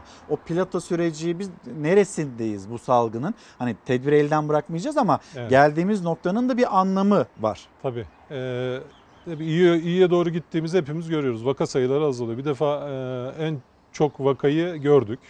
Daha sonra düşüşe geçtik. Yani bu bir pik noktasını görmüş olduğumuzu gösterebilir. Ama tabii bunun kalıcı olması lazım. Yani dediğim gibi her zaman da söylüyoruz. Yani 2000'leri gördük vaka sayılarında. Çok güzel. Plato çiziyoruz. Şu anda 2000'ler civarında gidiyoruz. Çok güzel. Daha da düşmesini bekliyoruz. O da güzel ama ee, dediğim gibi her zaman da söylüyoruz. Gevşeme olursa hani sosyal mesafede işte maske kullanımında gevşemeler olursa o zaman vaka sayılarımız artıp eskiye dönebiliriz. Bu çok e, önemli bir nokta. O yüzden devamlı devamlı bunu vurgulamak istiyoruz. Japonya sonuçlara baktı, iyi gidiyor dedi. Planını bozdu sonra farklı bir tedbir almak zorunda kaldı. Daha sert tedbir almak zorunda kaldı. Evet. Singapur'da bunu gördük. Evet. Güney Kore'de gördük. Biz de hep bu şerhi koyuyoruz zaten. Tabii Eğer ki. bir aksilik olmazsa, tedbirlerde bir sıkıntı olmazsa, sosyal mesafeye dikkat edersek, maske takarsak her şey yoluna girecek. Evet. Bir takvim öngörünüz var mı? O zaman böyle bir bize bir anlatır mısınız? Normalleşmenin adımları nasıl atılacak? Bilim kurulundasınız. Kuşkusuz hükümet sizin aldığınız tavsiye kararları doğrultusunda adımlar atıyor. Sizin tavsiyeniz ne, öngörünüz ne, takvimi nasıl şekillendirdiniz? Bir anlatır mısınız? Şimdi bu tabii çok dinamik bir süreç. Yani günlük değişebilecek bir süreç aslında. O yüzden çok sıkı takip ediyoruz süreci. Ee, özellikle Sağlık Bakanlığımızın değişik birimleri de çok sıkı takip ediyor.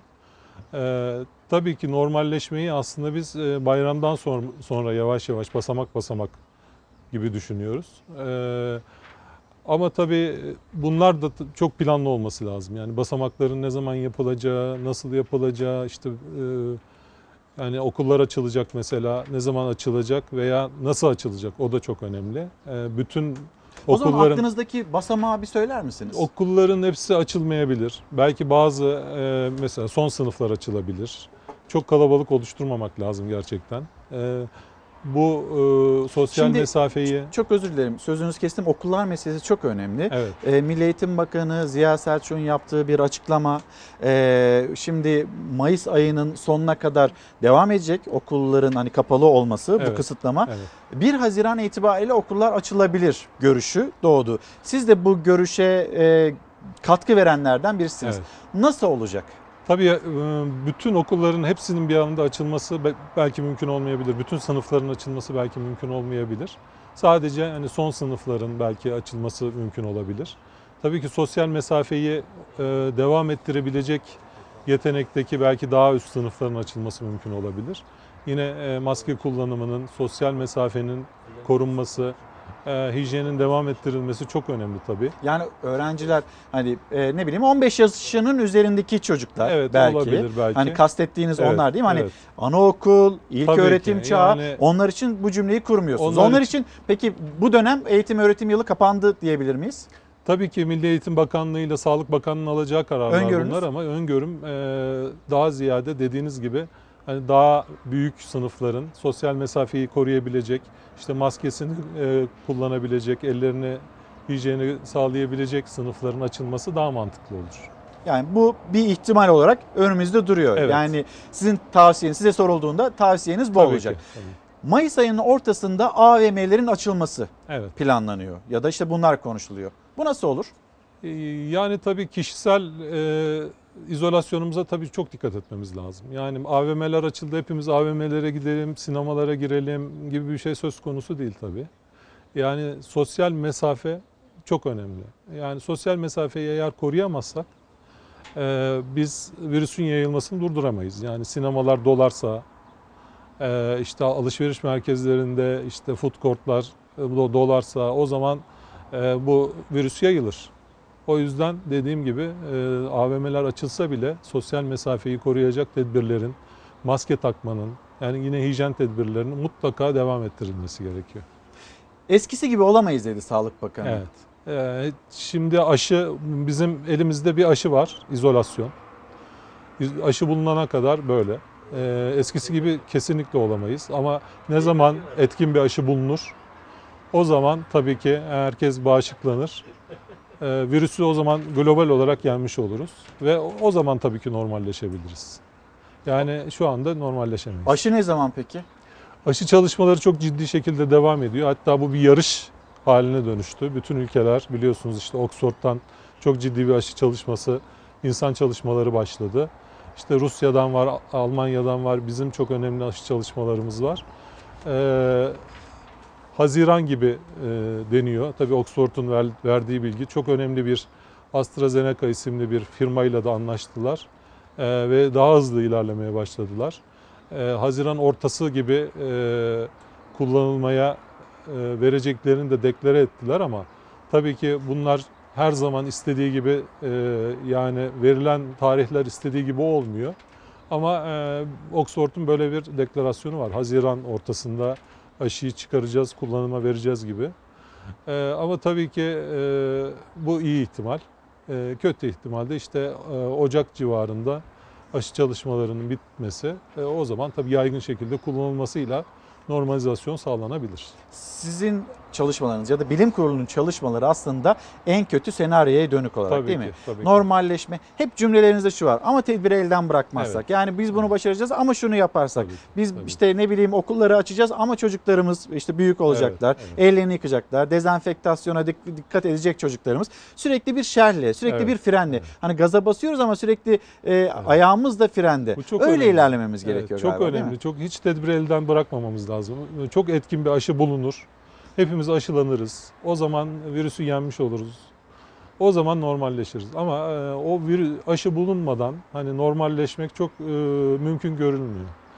E, her zaman işte temas, izolasyonuna dikkat etmemiz lazım. İşte tokalaşmaya, e, sarılmamaya dikkat etmemiz lazım. İşte mesafemizi korumamız lazım, maskemizi takmamız lazım, hijyene dikkat etmemiz lazım. Bunlar çok önemli. Hocam şimdi e, dünya raporu, dünya raporunu paylaşacağız izleyicilerimiz ama aynı zamanda e, mesela yazın ne yapacağız? Tatil yapabilecek miyiz? Oteller nasıl e, hazırlık yapacak? Plajlarda maske takıp mı oturacağız? Liglerin bitmesiyle ilgili bir takım e, e, adımlar atılıyor. Futbolcular yüzlerine maskeyle mi maç yapacaklar? Bununla ilgili bilim kurulunun teklifi, önerisi ne olacak? Onu soracağım ama dünya raporunu paylaşalım.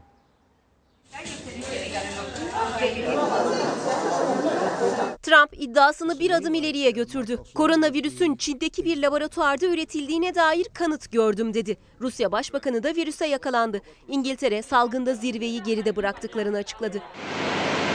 Dünyada can kaybı 238 bini geçti. Salgına karşı aşı bulma çabaları hız kazandı. Klinik deneyleri sürdüren Oxford Üniversitesi aşının Haziran ayında hazır olacağını duyurdu. Amerika Birleşik Devletleri'nde ölümler 65.068 kişi oldu. Başkan Trump virüsün Çin'de insan eliyle üretilmediği bilgisini veren Ulusal İstihbarat Teşkilatı'nı ters köşeye yatırdı. Koronavirüsün Çin'in Wuhan kentinde üretildiğine dair kanıt gördüğünü savundu. Ancak bilgi paylaşmayı reddetti. Bunu size söyleyemem. Bunu söylememe izin verilmiyor. Michigan eyaletinde valinin karantina önlemlerini uzatma talebi öfkeye neden oldu. İçlerinde silah taşıyanların da olduğu kalabalık bir grup iş yerlerinin açılmasını talep etti. Daha sonra eyalet meclisini bastı. Avrupa'da normalleşme hazırlıkları sürerken İngiltere'de salgın eğrisi inişe geçti. Başbakan Boris Johnson zirveyi geride bıraktık dedi. Normalleşme planının haftaya açıklanacağını ifade etti. Johnson basın toplantısından sonra başbakanlık konutundan çıktı, sağlık çalışanlarını alkışlayarak destek verdi. Almanya tedbirleri gevşetme yönünde bir adım daha attı. Başbakan Merkel, ibadethane, çocuk parkı, müze ve hayvanat bahçelerinin açılması kararını aldı. Buralarda hijyen kurallarına uyulmasını şart koştu. Vakaların artması halinde kısıtlamaların yeniden geri gelebileceğinin uyarısını yaptı. Fransa Cumhurbaşkanı Macron da karantina kalkınca yaşanacak rehavete karşı uyardı. 11 Mayıs'ta normal yaşama geçiş olmayacağını söyledi. Rusya'da salgın hızla yayılırken vaka sayısında rekor artış yaşandı. 7933 kişide virüs tespit edildi. Can kaybı bini aştı. Başbakan Mishustin'in koronavirüs testi pozitif çıktı. Başbakan doktorların tavsiyesi doğrultusunda kendisini karantinaya aldı. Amerika Birleşik Devletleri'ndeki Minnesota Üniversitesi'nin araştırması koronavirüs salgınının iki yıl daha sürebileceğini ortaya koydu. Araştırma dünya nüfusunun yaklaşık üçte ikisinin bağışıklık kazanana kadar kontrol edilemeyebileceğini öne sürdü. E, laboratuvarda üretilmiş bir virüs mü? Çünkü Trump bunun üzerinde duruyor. Öyle bir virüsle bir karşı karşıyayız. Aslında bunun e, koronavirüsün e, örneklerini iki defa gördük. Bir SARS, bir MERS. E, bunlar da tabii koronavirüsün e, Türevleri. bazı tipleri, türevleri. E, bu da bir koronavirüs tipi. E, laboratuvarda üretildiğine dair de çok net bir şey yok. Yani e, doğal bir e, salgın diyebiliriz bunun için. Ama tabii ki böyle spekülasyonlar da var. Ama ben tahmin etmiyorum. Yani bunun doğal bir virüs olduğunu tahmin ediyorum. Hocam şimdi size 65 yaş üstünden çokça mesaj geliyor. Evet. 20 yaş altından çokça mesaj geliyor. Geçen hafta bir konuşuldu. Sonra e, Sağlık Bakanı çok fazla da üzerinde durmadı. Yani ay boyunca bu tedbirler devam edecek. Bazı noktalarda esneme olabilir belki ama 65 yaşı korumaya e, devam edeceğiz dedi. Bilim kurulunda konuştunuz bunu. Sizin bir tavsiyeniz var. Nedir ortaya çıkan tavsiye? Şimdi tabii 65 yaş üzeri özellikle e, hareketsiz kalmakla e, kaslarında kayıplar oluyor. Yani erimeler oluyor ve daha çok hareketsizliğe tabii uğruyor bu has, e, vatandaşlarımız. Öyle olunca da tabii bu e, 65 yaş üstüne, üstüne özellikle bir hareketlendirmek lazım diye düşünüyorum ben. E, bunun için Sizin düşünceniz bu. Benim düşüncem. Sizin gibi bilim gibi ne kadar kişi? Tabii e, birçok e, arkadaşımız da var. E, yani Çoğunluk? Çoğunluk tabii 65 yaşın üzerinin birazcık hareketlendirmesinden yana. E, ama tabii bu e, iki tarafı keskin kılıç. Yani e, şey yapabiliriz. Hani hareketlendirerek yani sağlıkları açısından e, bir karar verebiliriz. Ama bu sefer salgının artışına da görebiliriz. Yani hem hemen bütün 65 yaşın üzeri dışarı çıksın diye bir şey söz konusu değil. Tabii bunu da yine Nedir aklınızdaki mesela günde olması 3 saat mi? Günde Hafta 1-2 sonları mı? saat, hafta sonları veya işte sokağa çıkma yasağının olduğu 1-2 saat aa, onların yürüyüşlerinin e, gerçekleştirilmesiyle ilgili böyle tavsiyelerimiz oldu. Bilim kurulunda sizin gibi düşünenler çoğunluksa belki de önümüzdeki hafta bu düzenlemeyi görür müyüz? Görebiliriz. Yine konuşulacak. Dediğim gibi dinamik süreçler bunlar ve alınan bilgiler oluyor. Bu bilgiler günlük, anlık değerlendiriliyor ve buna göre tekrar kararlar gözden geçiriliyor. Şimdi e, mesela yazın ne olacak diyor izleyicilerimiz. Bir plajlarda, otellerde bu tatil nasıl olacak, nasıl halledeceğiz demekteler. Bir anlatır mısınız? Tabii yazın da e, bu virüs e, tabii solunum yolu enfeksiyonu yapıyor. Yazın biraz e, daha iyi seyredebilir aslında ama yayılma devam eder. E, bu yüzden yayılmanın devam etmemesi için de mutlaka e, yine e, sosyal mesafenin, izolasyonun, hijyenin, işte maske takmanın devam etmesi gerekiyor. E, bunların bu tedbirlerin de alınması lazım. Tabii şey tatilde de, plajlarda da bu tedbirlerin devam etmesi lazım. Kalabalık olan yerler aşı bulununcaya kadar Evet, asla kesinlikle. kalabalık olmayacak. Kesinlikle, kesinlikle. Ee, işte maçlar bunlarla ilgili aslında eleştiri de var. Yani biz canımızla uğraşıyoruz. Yani her şey hani lig mi, maçlar mı bunu mu düşüneceğiz e, deniliyor. O eleştiriler de var. Ama bir planlama da yapılıyor galiba spor müsabakaları için. Tabii. e, müsabakalar için de bir planlama var ama tabii her hiçbir zaman eskiye dönüş olmayacak. Yani kalabalık 30 bin 40 bin kişinin bir araya gelip maç seyretmesi söz konusu değil tabii. Yani yine her şey kontrollü bir şekilde yani nasıl marketlere e, belli bir miktar insan giriyor, işte herkes maske takıyor, onlar çıktıktan sonra diğerleri giriyor gibi tedbirler devam ediyorsa e, maçlar da e, muhtemelen böyle olacak. Yani aralar açık oturulacak. E, işte maske takılacak. Sosyal mesafe devam ettirilecek. Futbolcular maç sırasında maske mi takacak? Öyle bir şey herhalde söz konusu olmaz diye düşünüyorum. Ee, tabii burada futbolcuların daha önceden taramaları yapılabilir belki. Ee, böyle tedbirler alınabilir. Ee, yani e, müsabakalarda böyle kontrollü bir şekilde devam ediyor. Şimdi kuaförüm ben ne yapacağım? Ee, ne zaman açılacak? Restoranlar, restoranlarda oturma düzeni nasıl olacak? Şehirler arası hani o mesafe ne zaman hani kalkacak? O seyahatler gerçekleşecek. Bayramda biz büyüklerimize gidebilecek miyiz? Bayramda maalesef bu bayramda gidemeyeceğiz gibi duruyor. Ee, Çünkü e, dediğim gibi kalabalık oluşturmamamız lazım. O yüzden e, bu bayram çok önemli. Bu bayramda e, eğer kontrollü elden bırakmazsak bayram sonunda daha güzel şeyler konuşabiliriz diyoruz her zaman. O yüzden bayramı birazcık daha sakin, e, sosyal mesafeye uyarak, e, kalabalık oluşturmadan geçirmemiz gerekiyor. Kuaförler için, restoranlar için Kuaförler ve restoranlar için de kuaförler e, için tabii e, çok yakın temas. Bunu biraz daha belki ertelenebilir veya ertelenmeyecekse de Mayıs ayında beklemeyelim mi bu yani bence esnemeyi? e, beklemeyelim. E, Haziran'da belki olabilir ama e, eğer tabii ki e, olacaksa da mutlaka çok kontrollü. Belki birer kişi içeri alarak işte yine maske takarak e, çok ciddi şekilde üzerine eğilmek lazım. Çok ciddi kurallar koymak lazım. Restoranlar için de aynı şekilde açılabilir ama sosyal mesafenin mutlaka e, göz ardı edilmemesi gerekir. Oturma düzenlerinin ona göre olması lazım. Yani dediğim gibi bu elimizdeki aşı şu an için sosyal mesafe, maske bunları e, uygulamamız lazım. Yoksa dediğim gibi virüs çok yayılımcı bir virüs. Hemen hızlıca vaka sayılarının arttığını görürüz. Esnemenin başlangıcı AVM'ler deniliyor. Evet. Ee, Mayıs ortası deniliyor. Mayıs ortasında bir esneme 5 Haziran tarihinde vaka sayılarına bakılacak. Ondan sonra normalleşme. Ama hiçbir zaman eskiye dönmeyeceğiz. Evet. Eskisi gibi olmayacak. Öyle mi? Evet, Doğru mu? Kesinlikle. Kesinlikle eskiye dönmemiz bizim e, bu salgının global ol- olarak yani aşıyı ben e, tabii ki çok önemsiyorum. Aşının gelmesiyle birlikte tabii bu salgını global olarak yenebilirsek o zaman normalleşmeye başlayabiliriz. Yani aşı gelip e, salgının kırılmasını beklememiz lazım normalleşmek için. Sınavlar meselesi yani işte artık e, gözler Cumhurbaşkanı Erdoğan'da LGS nasıl yapılacak mesela? Evet. E, bununla ilgili bir çalışmanız var mı yok mu onu soracağım. Eğitimle ilgili, eğitim dünyası ile ilgili bir haberimiz var. Paylaşalım. Döndüğümüzde hocamıza soralım bu sınavlar nasıl olacak?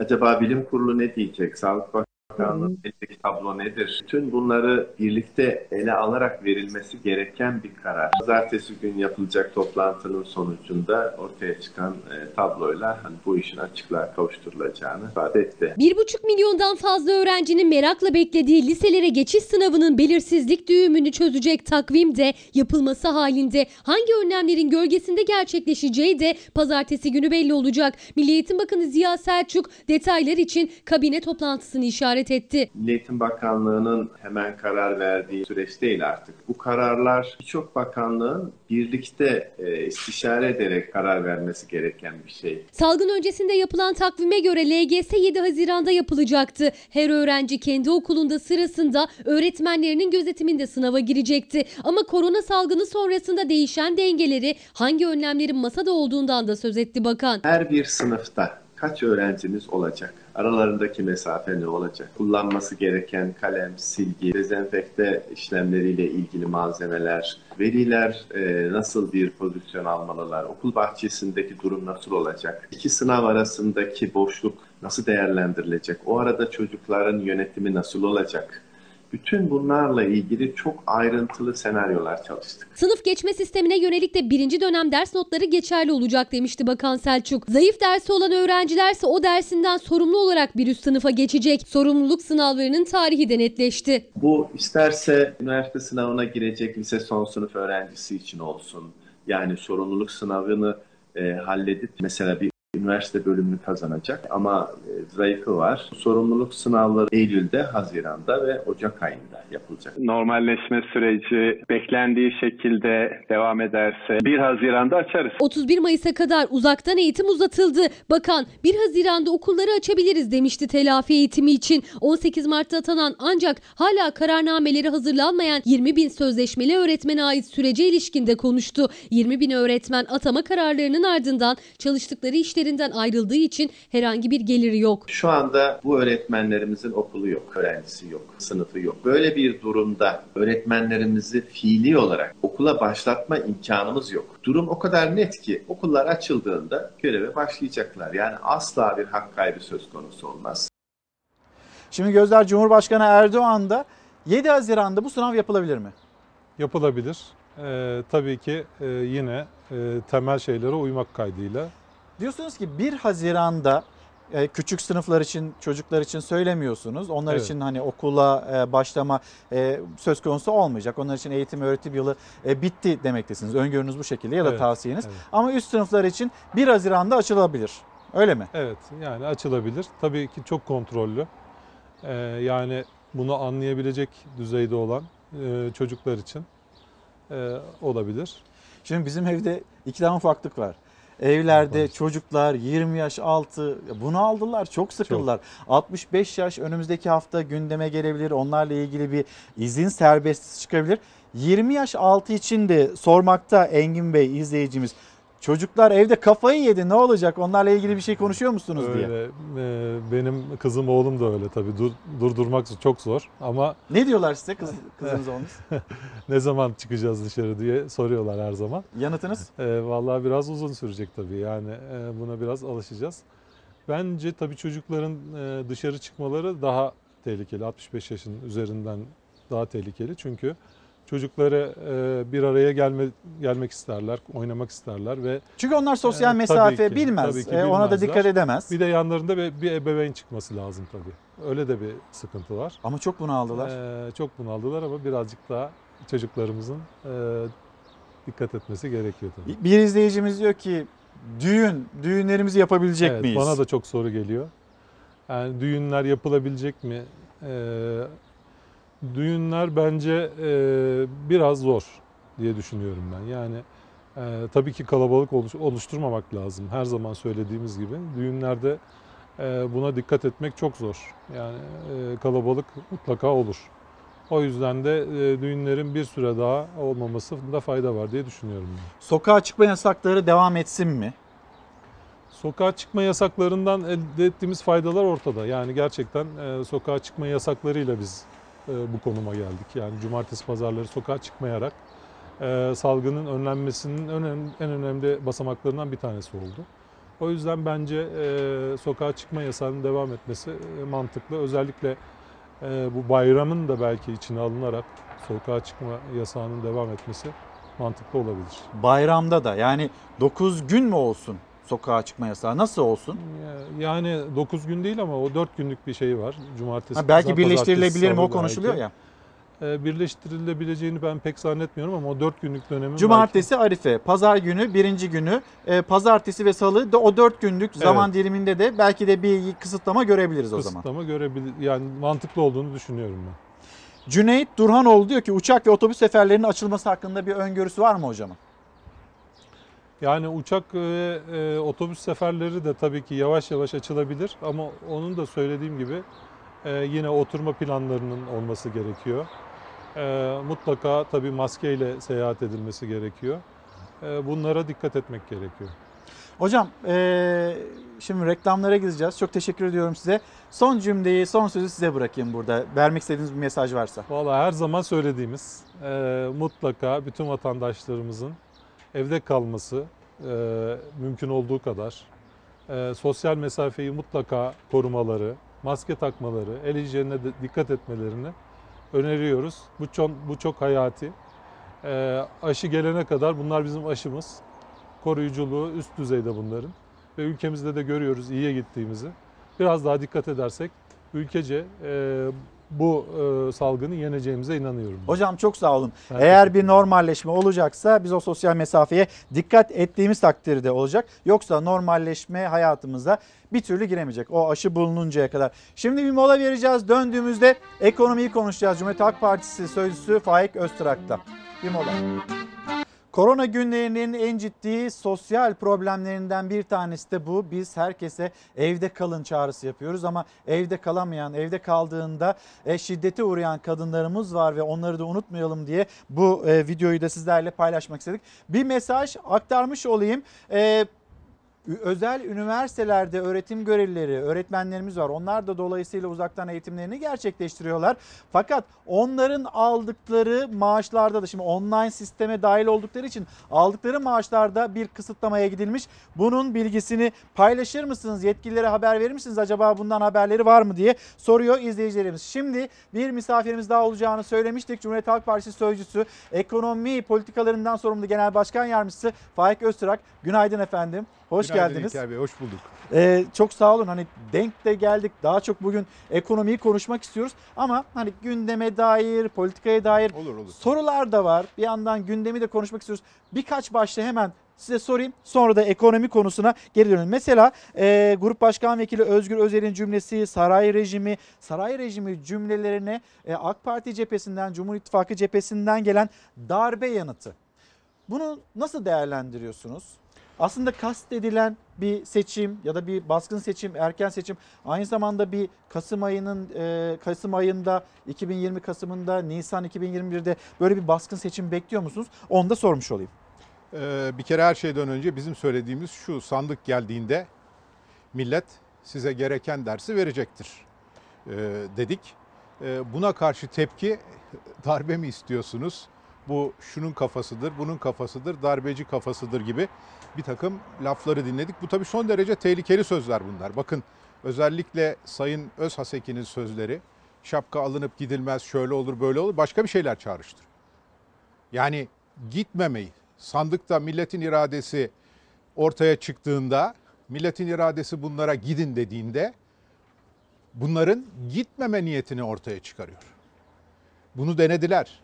Unutmayın İstanbul seçimlerinde bunu denediler. 13 bin oy fark vardı başlangıçta ama millet bunun dersini, bunun cevabını çok sert bir şekilde verdi. Bir anda 800 bin oy farka çıktı. Hala ders almamış gözüküyorlar. Bizim söylemlerimizden darbe çıkmaz.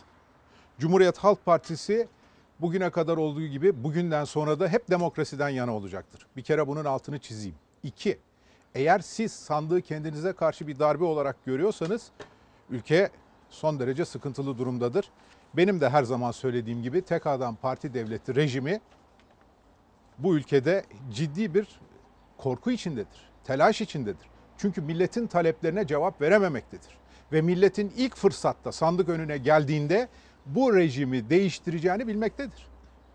İlker Bey hiç kusura bakmayın. Yani burada bakmasın kimse. Burada çok net bir tablo var ortada.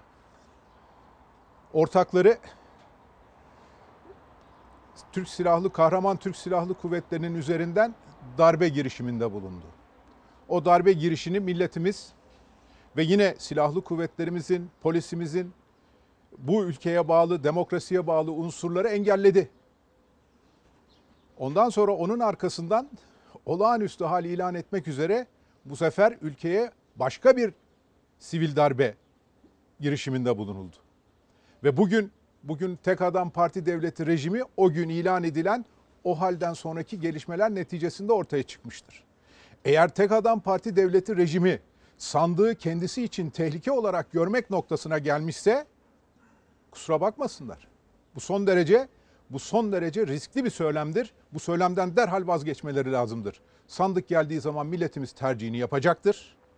Ona göre de sandıktan kim çıkarsa o görevini yapacaktır. Baskın bir sandık beklentiniz var mı?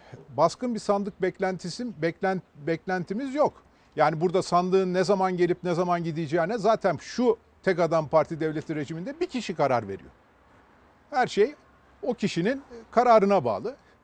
Sarayın e, başında bulunan AK Parti Genel Başkanı eğer seçime gitmek isterse seçime gidecektir. Yani e, kendi partisine de e, hükmü geçmektedir.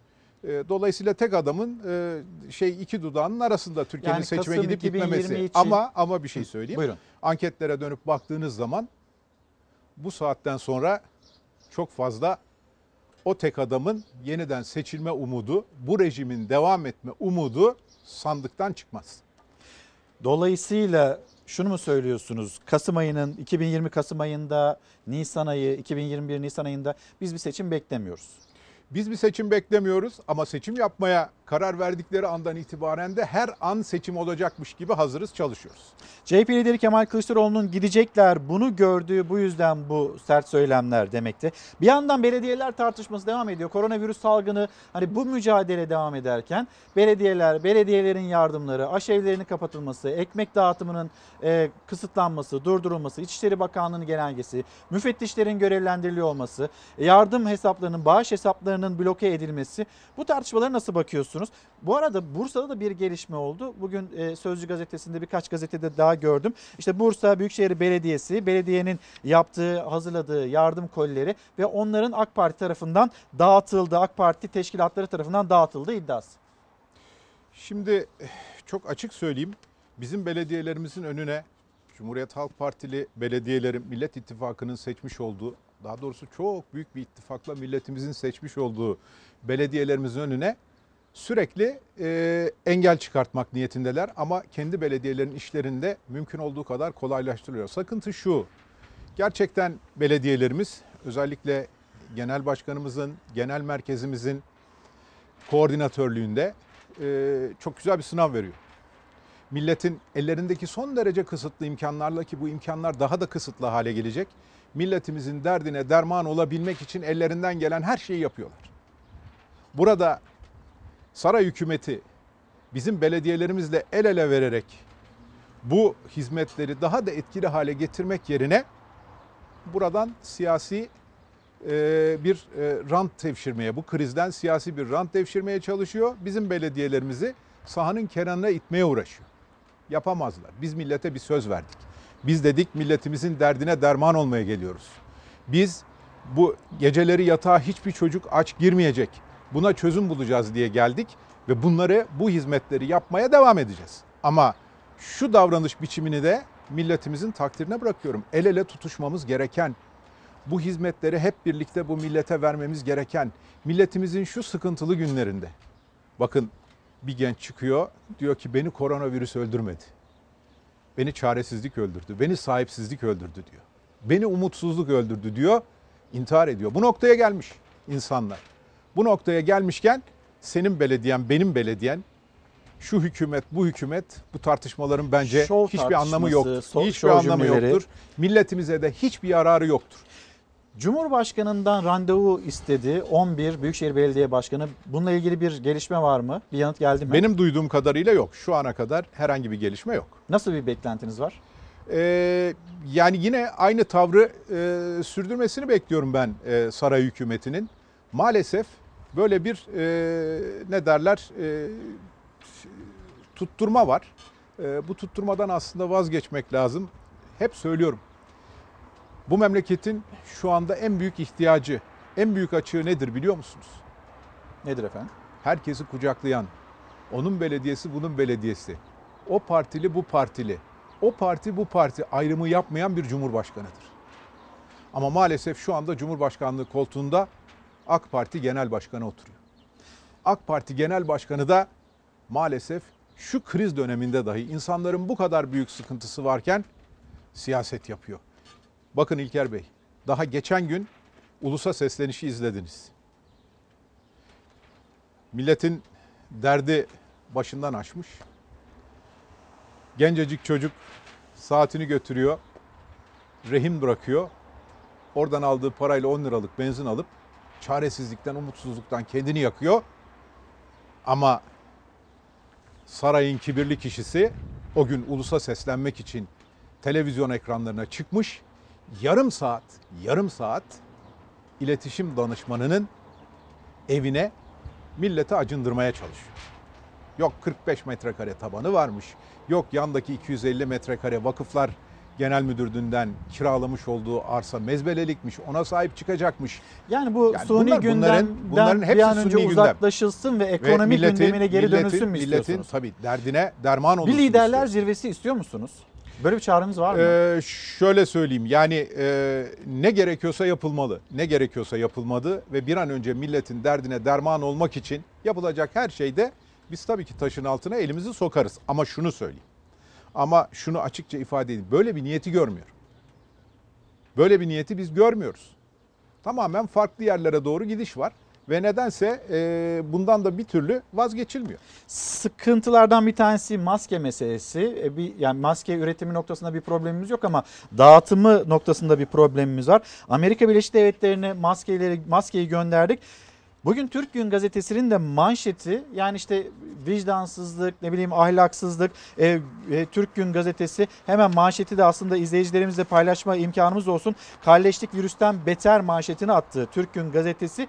Amerika Birleşik Devletleri'ne sağlık malzemesi gönderiyoruz ama bir yandan da ihtiyacım var diyen Amerika Birleşik Devletleri'nin PYD, YPG'ye terör örgütlerine bu maskelerden gönderdiğini görüyoruz. Sizin e, değerlendirmeniz, yorumunuz nedir bu gelişmeyle ilgili? Şimdi bakın 55 tane ülkeye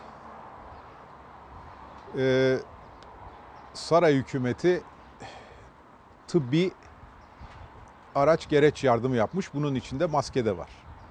Ama şu anda benim ülkemde maske takmak zorunlu olmasına rağmen yurttaşlarımın büyük bir kısmına 5 tane maskeyi dahi veremediler. Şimdi dönüp bakıyorsunuz. Bunun arkasındaki sebep parasızlık mıdır? Yok. Tamamen iş bilmezlikten kaynaklanıyor. Çeşitli metotları döne denediler, bir türlü beceremediler. En büyük problem ne biliyor musunuz? Biraz önce konuştuğumuz mesele. Bu maskeleri bizim belediyelerimiz aracılığıyla dağıtmış olsalardı şimdi herkesin elinde 5 tane maskesi vardı. Ama ben anayasal devletin anayasal bir parçasını siyaseten devre dışı bırakacağım dediğiniz andan itibaren bu saçma sapan görüntülerle karşı karşıya kalıyoruz. İşte terör örgütü, terör örgütünün ne E maske yardım yapan bir Amerika Birleşik e, Devletleri. Şimdi e, bakın ben açık söyleyeyim. E, bunu hiçbir şekilde tasvip edebilmek mümkün değil. Yani her zaman söylüyoruz. Burada özellikle sınırlarımızın ötesinde e, ülkemiz için tehdit olabilecek bir e, terör örgütüne kim destek oluyorsa, kim yardım ediyorsa buna şiddetle karşı çıkarız. Buna şiddetle parti olarak biz karşı çıkarız. Ama şu anda meselemiz milletin mutfağında tencerenin kaynamaması. Gelelim efendim oraya. E, oraya gelelim. Ekonomiye Yani- gelelim. Hemen bir haberimiz var. Paylaşalım. Ekonomi, liderler nasıl değerlendiriyor, hükümet nasıl bakıyor, ekonomi güzel gidiyor mu, gitmiyor mu? Cumhuriyet Halk Partisi cephesinden hazine kökenli, bu konuyu en iyi bilen isimlerden birisi belki de mecliste. Önemli bir siyasetçi ama aynı zamanda hazine kökenli olduğunu bir kez daha söyleyeyim. Onun görüşlerini merak ediyoruz. Bir izleyelim ekonomi nasıl? karşılıksız yardım olarak ödediği para 4.4 milyar lira. Bu süre içinde borçlanma dolayısıyla ödenen faiz miktarı 38 milyar lira. Fakir fukaraya 4 milyar, tefecilere 38 milyar veriyorsunuz. Ben bunları anlatınca yine kıyamet kopacak. Tüm dünyayı etkileyen Covid-19 salgınına karşı yürüttüğümüz mücadelede de çalışanlarımızı her alanda koruyacak tedbir ve desteklere büyük önem verdik. Çalışan başına 10 bin lira para vermelidir. Bunun bir yılı ödemesiz olmalıdır. Faizi 10 milyar TL tutuyor. Müşteri garantili alanların neredeyse üçte ikisi falan ediyor. Hükümet koronavirüsle mücadele kapsamında açıklanan tedbir paketlerinin 200 milyar lira tutarında olduğunu söyledi. Cumhurbaşkanı da 1 Mayıs mesajında çalışanlarımız için her türlü tedbiri alıyoruz dedi. Muhalefet ise açıklanan paketleri de ihtiyaç sahiplerine yapılan yardımları da yetersiz buluyor. İşsizlik sigortası fonu 131 katrilyon lira para var orada. Sadece faiz geliri 16 milyar lira. Sayın Erdoğan'a hükümete çağrı yapalım. 16 milyar lirayı fakir fukaraya verin kardeşim. 16 milyon kişiye biner lira verebilirsiniz. Ücretten sosyal haklara ve çalışma ortamlarının iyileştirilmesine kadar önemli adımlar attık. İşsizlik fonunda para kalmadı ki. Çarçur edildi gitti. Devlet israfta Türkiye'de bir numaralı kurum. Damat Bakan sürekli paketler açıklıyor fakat o paketlerin reel sektör, çalışanlar bunlarla ilgili en küçücük bir görünen bir e, paket yok ortalık yerde. Ağır bir tablo ortaya çıkacak tabii. işsizlik daha fazla artacak. Muhalefet liderleri ekonomik tablonun daha da ağırlaşacağını söyledi. İşsizliğin altını çizerken iktidarın küçük esnafa da yardım elini uzatmasını istedi. Git bankadan yüzde dokuz faizle kredi al diyorlar. Bu karşılıksız olmadan olmaz. Borç verilecekse bile esnaf o borcu ödeyecek güce kavuştuğu zaman bu paranın geri tahsil edilmesi icap eder. Kısa vadede para bastılar 56 milyar lira. 4.4'ünü verdiler garibanlara. Diğerini kime verdi ben bilmiyorum. Para pul içinde yüzenler bu fedakarlığı yapması lazım. Kılıçdaroğlu bir kez daha müşteri garantili köprüleri otoyolları hatırlattı. Garanti ödemelerin bir yıl yapılmamasını istedi. Osman Gazi Köprüsü 2020 yılında hazineye minimum mali 2 milyar 300 milyon lira. Yavuz Sultan Selim Köprüsü 790 milyon lira. Avrasya Tüneli 300 milyon lira. Otoyolları da dahil ettiğinizde bunun işine 6 milyar liranın üzerinde ödeme yapılacak. Dolar bazında gelir garantisi verdiğin bu adamlara de ki ya kardeşim kusura bakmayın 2020 sonuna kadar bunu biz öteleyelim. Elimde bu para kalsın. Fakire fukaraya, esnafa şuna buna verelim yani. Efendim şimdi gelelim o önemli konuya, önemli başlığa ekonomi ve Faik Öztürk'e soralım. Bu süreç nasıl yönetiliyor sizce? Gözleminiz nedir? Ee, İlker Bey zaten bu krize biz kendi ekonomik, ekonomik krizimizin, kendi ekonomik sıkıntılarımızın ortasında yakalandık. Biliyorsunuz e, mevcut iktidar 2007'den beri doğru düzgün hiçbir tedbir almıyor. Özellikle de 2009'dan sonra baktığımız zaman bu ülkeyi e, yabancı paraya, dövize, dolara müptela etti.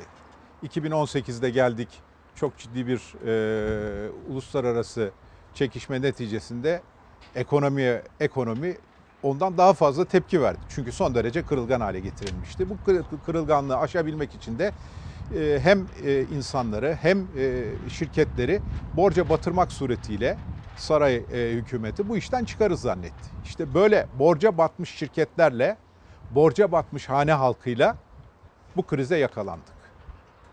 Bir yandan işsizlik var. Şimdi baktığımız zaman tabii bu krizin tüm dünyada çok ciddi etkileri var. Yani büyük bir sıkıntının üstüne binde 9 büyümüş bir ekonomi, 8 milyon işsizi olan bir ekonomi, 30 milyar dolara düşmüş rezervlerle yakalandık biz bu krize.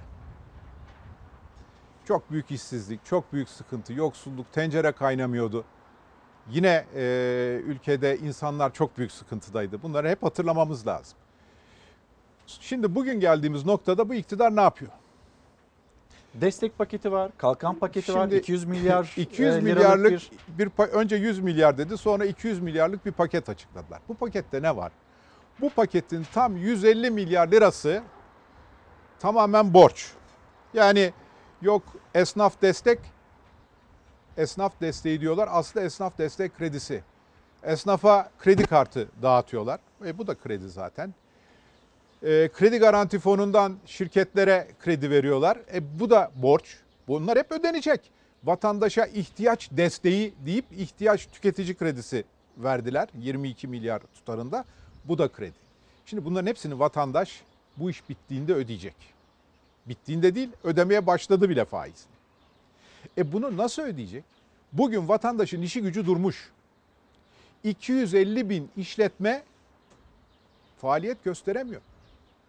Berberler, kahvehaneler, lokantalar her yer durmuş vaziyette. Şimdi bu adamların hiçbir geliri yok. Siz bunlara kredi veriyorsunuz. Kredi verdiğiniz zaman diyorsunuz ki bugün idare et. E bugünü idare etti. Yarın bu krediyi geri öderken neyle idare edecek? Nasıl bu ekonomi canlanacak? Nasıl bunu fırsata çevireceksiniz? Bakın dünya 8,5 trilyon dolar vatandaşlarına destek veriyor. Nasıl destek veriyor? İngiltere'den bir örnek vereyim size. Diyor ki ey işletmesi duran benim vatandaşım. O işletmede çalışan vatandaşım. Senin maaşının yüzde sekseni benden diyor. Ey işletme sahibi diyor. İşin durdu. Üç ay boyunca da zorlanacaksın. Onu görüyorum. Üç aylık hasılatının yüzde sekseni de benden diyor.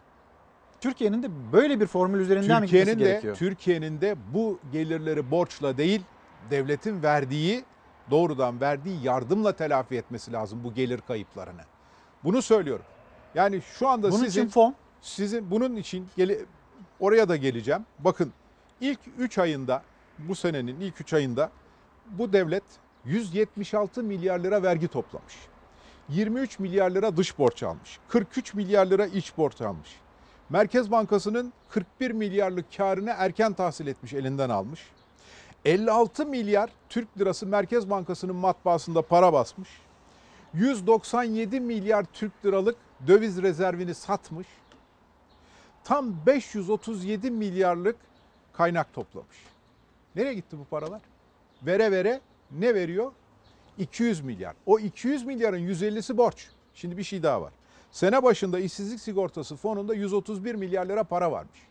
Geri kalanı da bir miktarda emeklilerin e, emeklilik yaşını, e, emeklilik maaşını asgari 1000 liradan 1500 liraya çekmeyle ilgili yapmış oldukları düzenleme var. Aslında bu maaşlar artmıyor. Telafi edici ödeme yapıyor devlet. 1500 liraya çekmiş. Onunla ilgili bir gider var. Topu topu baktığınız zaman devletin cebine hazineden doğrudan koyduğu para 6-7 milyar bir para. Bir E tarafta peki- 500 milyarla Evet. diyorsunuz. Evet Diğer topladığı tarafta- para 537 milyar. Diğer tarafta koyduğu para milletin cebine 6-7 milyar. 200'ün 150'si kredi. Geri kalanı da bu 6-7 milyarı düştüğünüz zaman ne? İşsizlik fonundan yapılan e, kısmi çalışma tela, e, telafi e, şeyi Kısa çalışma parası, kısa mi? çalışma ödeneği. E, ondan sonra e, yine bu zorunlu ücretli izne çıkartma ile ilgili yapılacak ödemeler bir de işsizlik sigortasından yapılan ödemeler var. O da zaten orada işçinin kendi tasarrufu duruyor 131 milyar oradan yapılıyor. Dolayısıyla böyle baktığınız zaman bu şey e, saray hükümeti millete doğru düzgün destek vermiyor. Nitekim desteklerin gayri safi yurt içi hasılaya oranına baktığınız zaman yüzde iki. 2008 yılında 2008 yılında gayri safi yurt vermiş olduğu krizden çıkış için vermiş olduğu destekler yüzde altı. Bugün onun üçte birini ancak verebiliyor. Neden? Çünkü kötü yönetim nedeniyle artık elinde hiçbir şey kalmadı. İşsizlikten dert yanan izleyicilerimiz var. Mesajlar geliyor. Ee, TÜİK'in açıkladığı veriler %13.7 seviyesinde. Siz farklı olduğunu söylüyorsunuz. Gerçek işsizlik nedir sizin gözleminiz? Şimdi bize göre gerçek işsizlik e, 8 milyondur. Yani %13.7 değil, onun e, çok çok üstündedir. %25'ler civarındadır. Bu arada neden? yapılan, neden? özür dilerim. Evet. Bu arada yapılan e, bir açıklama da var. E, yaklaşık 3 milyon kişi bu kısa çalışma ödeneğiyle hani işsiz kaldılar. Belki 1177 lirayla Evet. geçinmeye çalışıyorlar. Ama işsizler arasında gözlenmiyor. Tabii Değil mi? tabii. Hayır görünmüyor. İşsiz kalmış vaziyetteler ama gözükmüyorlar. Ama onun dışında bakın sadece bu 250 bin işletmede 2,5 milyon insan kapadan 250 bin işletmenin neticesinde 2,5 milyon insan işsiz kalmış vaziyette. Şunu söyleyeyim. Yanlış yapıyoruz, doğru yapmıyoruz. Ve gidiyoruz garip garip tartışmaların içindeyiz. Ülkeyi daha fazla kutuplaştırmaya çalışıyoruz. Bakın bugün yapılması gereken şey şu. Bir kere millet artık milleti de esnafı da borçlandırmaktan vazgeçin. Bu krizde uğradığı kayıpları doğrudan bütçeden karşılayın. Gelir olarak telafi edin. Gelir kaybını telafi edin bütçeden. Bir kere birinci söyleyeceğimiz şey bu. Benim ikinci olarak söylemek istediğim şey şudur. Şimdi bütün dünya ile birlikte dikkat ediyorsunuz. Biz de yavaş yavaş bir normalleşmeden bahsediyoruz. Sağlık her şeyin başı. Ekonomide o zaman normalleşmeyi mi Aşı anlatacaksınız? aşı bulunana kadar, aşı bulunana kadar bu tam bir normalleşme olmayacak. Her gün yeni normallerle karşı karşıya kalacağız. Bu süreçte bir daha dönüyorum. Bakın bu kadar para topladık, bu kadar iş yaptık, sizinle konuştuk.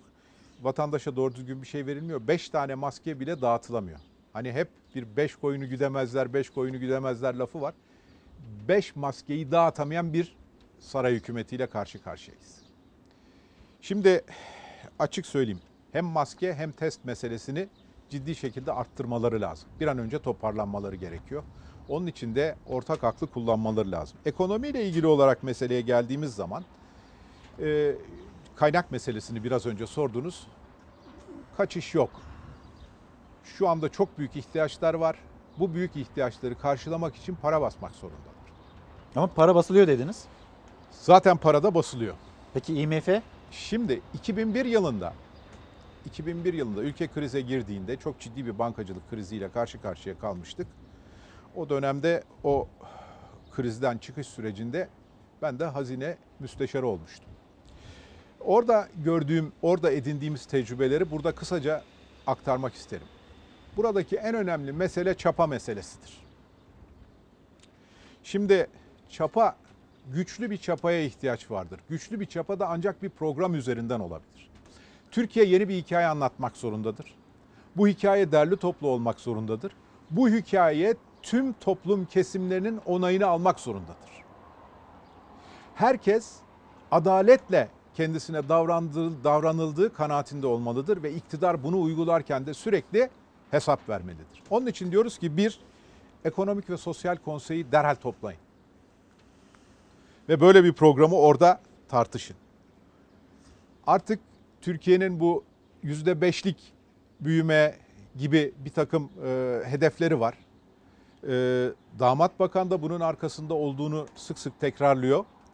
Ama şunu söylemek istiyorum. Evet Damat Bakan'ın yüzde beşi tutturmayla ilgili e, heyecanını biz de anlıyoruz, destekliyoruz. Ama bunu tutturamadığı takdirde de mutlaka o görevi bırakması gerekiyor. Bırakması gerekiyor. Ya da oturacaklar, çok ciddi bir program yapacaklar. Bütün bu büyükleri büyüklükleri yeniden gözden geçirecekler ve o bu programın üzerine de bugün artık hiçbir şeyi kalmamış olan, e, tutarlılığı kalmamış olan bütçeyi yeniden yapacaklar. Bütçeyi yeniden yaparken mutfaktaki tencereye ağırlık verecekler.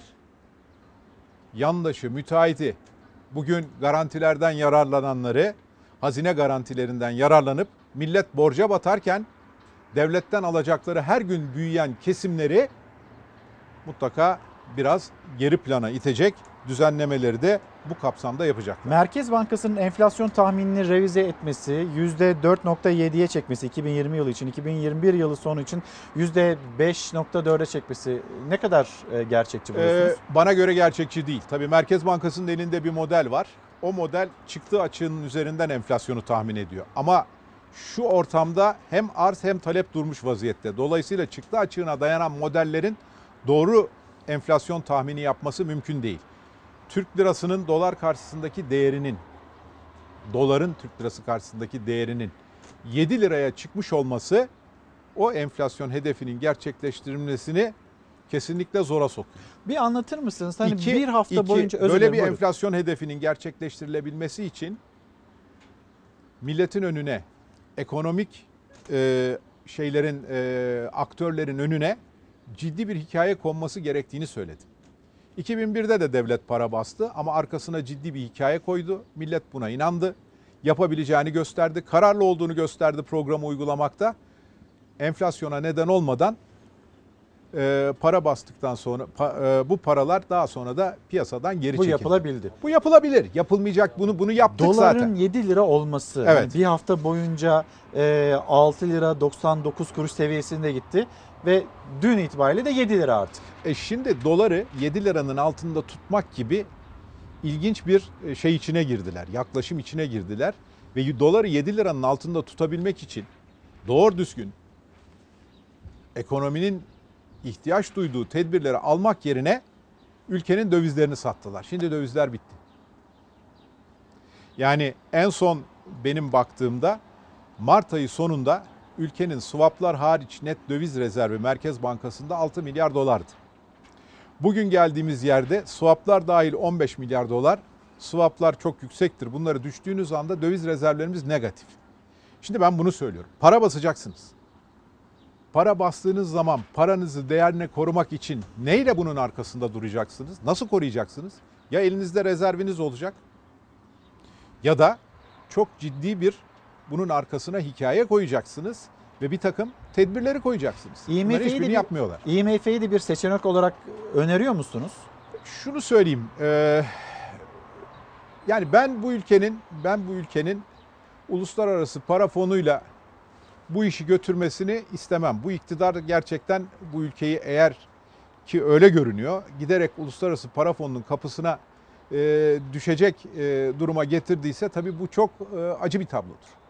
Ama şunu da bilelim yani sonuç itibariyle IMF bizim e, de e, ortağı olduğumuz bir kurumdur. Ama IMF ile beraber bir program yapma meselesi sonuç itibariyle ekonominin ciddi zaaf içinde göster- olduğunu gösterir. Bu zaaftan çıkabilmek için de çok e, sert bir takım önlemleri almak gerekir. Oysa bugün bizim ihtiyacımız olan vatandaşın derdine derman olmaktır. Yani vatandaşın sıkıntılarını, vatandaşın mutfaktaki tenceresinin doldurulmasını her şeyin önüne, önüne almak zorundayız. İnsanların işlerini korumayı, insanların iş yerlerini korumayı her şeyin önüne almak zorundayız ve bir hedefimiz olmalı.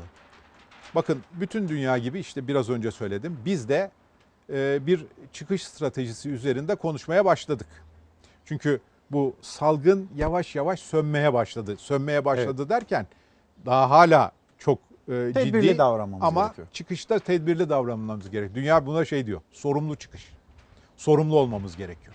Bu sağlık çalışanlarımızın bu fedakarlıklarının, milletimizin evde oturmasının, et- oturarak yapmış olduğu fedakarlığın, işe gitmemek suretiyle kaybettiği geliri nedeniyle uğramış olduğu zararın e, boşa gitmemesi için çok dikkatli bu süreçten çıkmamız gerekiyor ve sorumlu bir biçimde çıkmamız gerekiyor.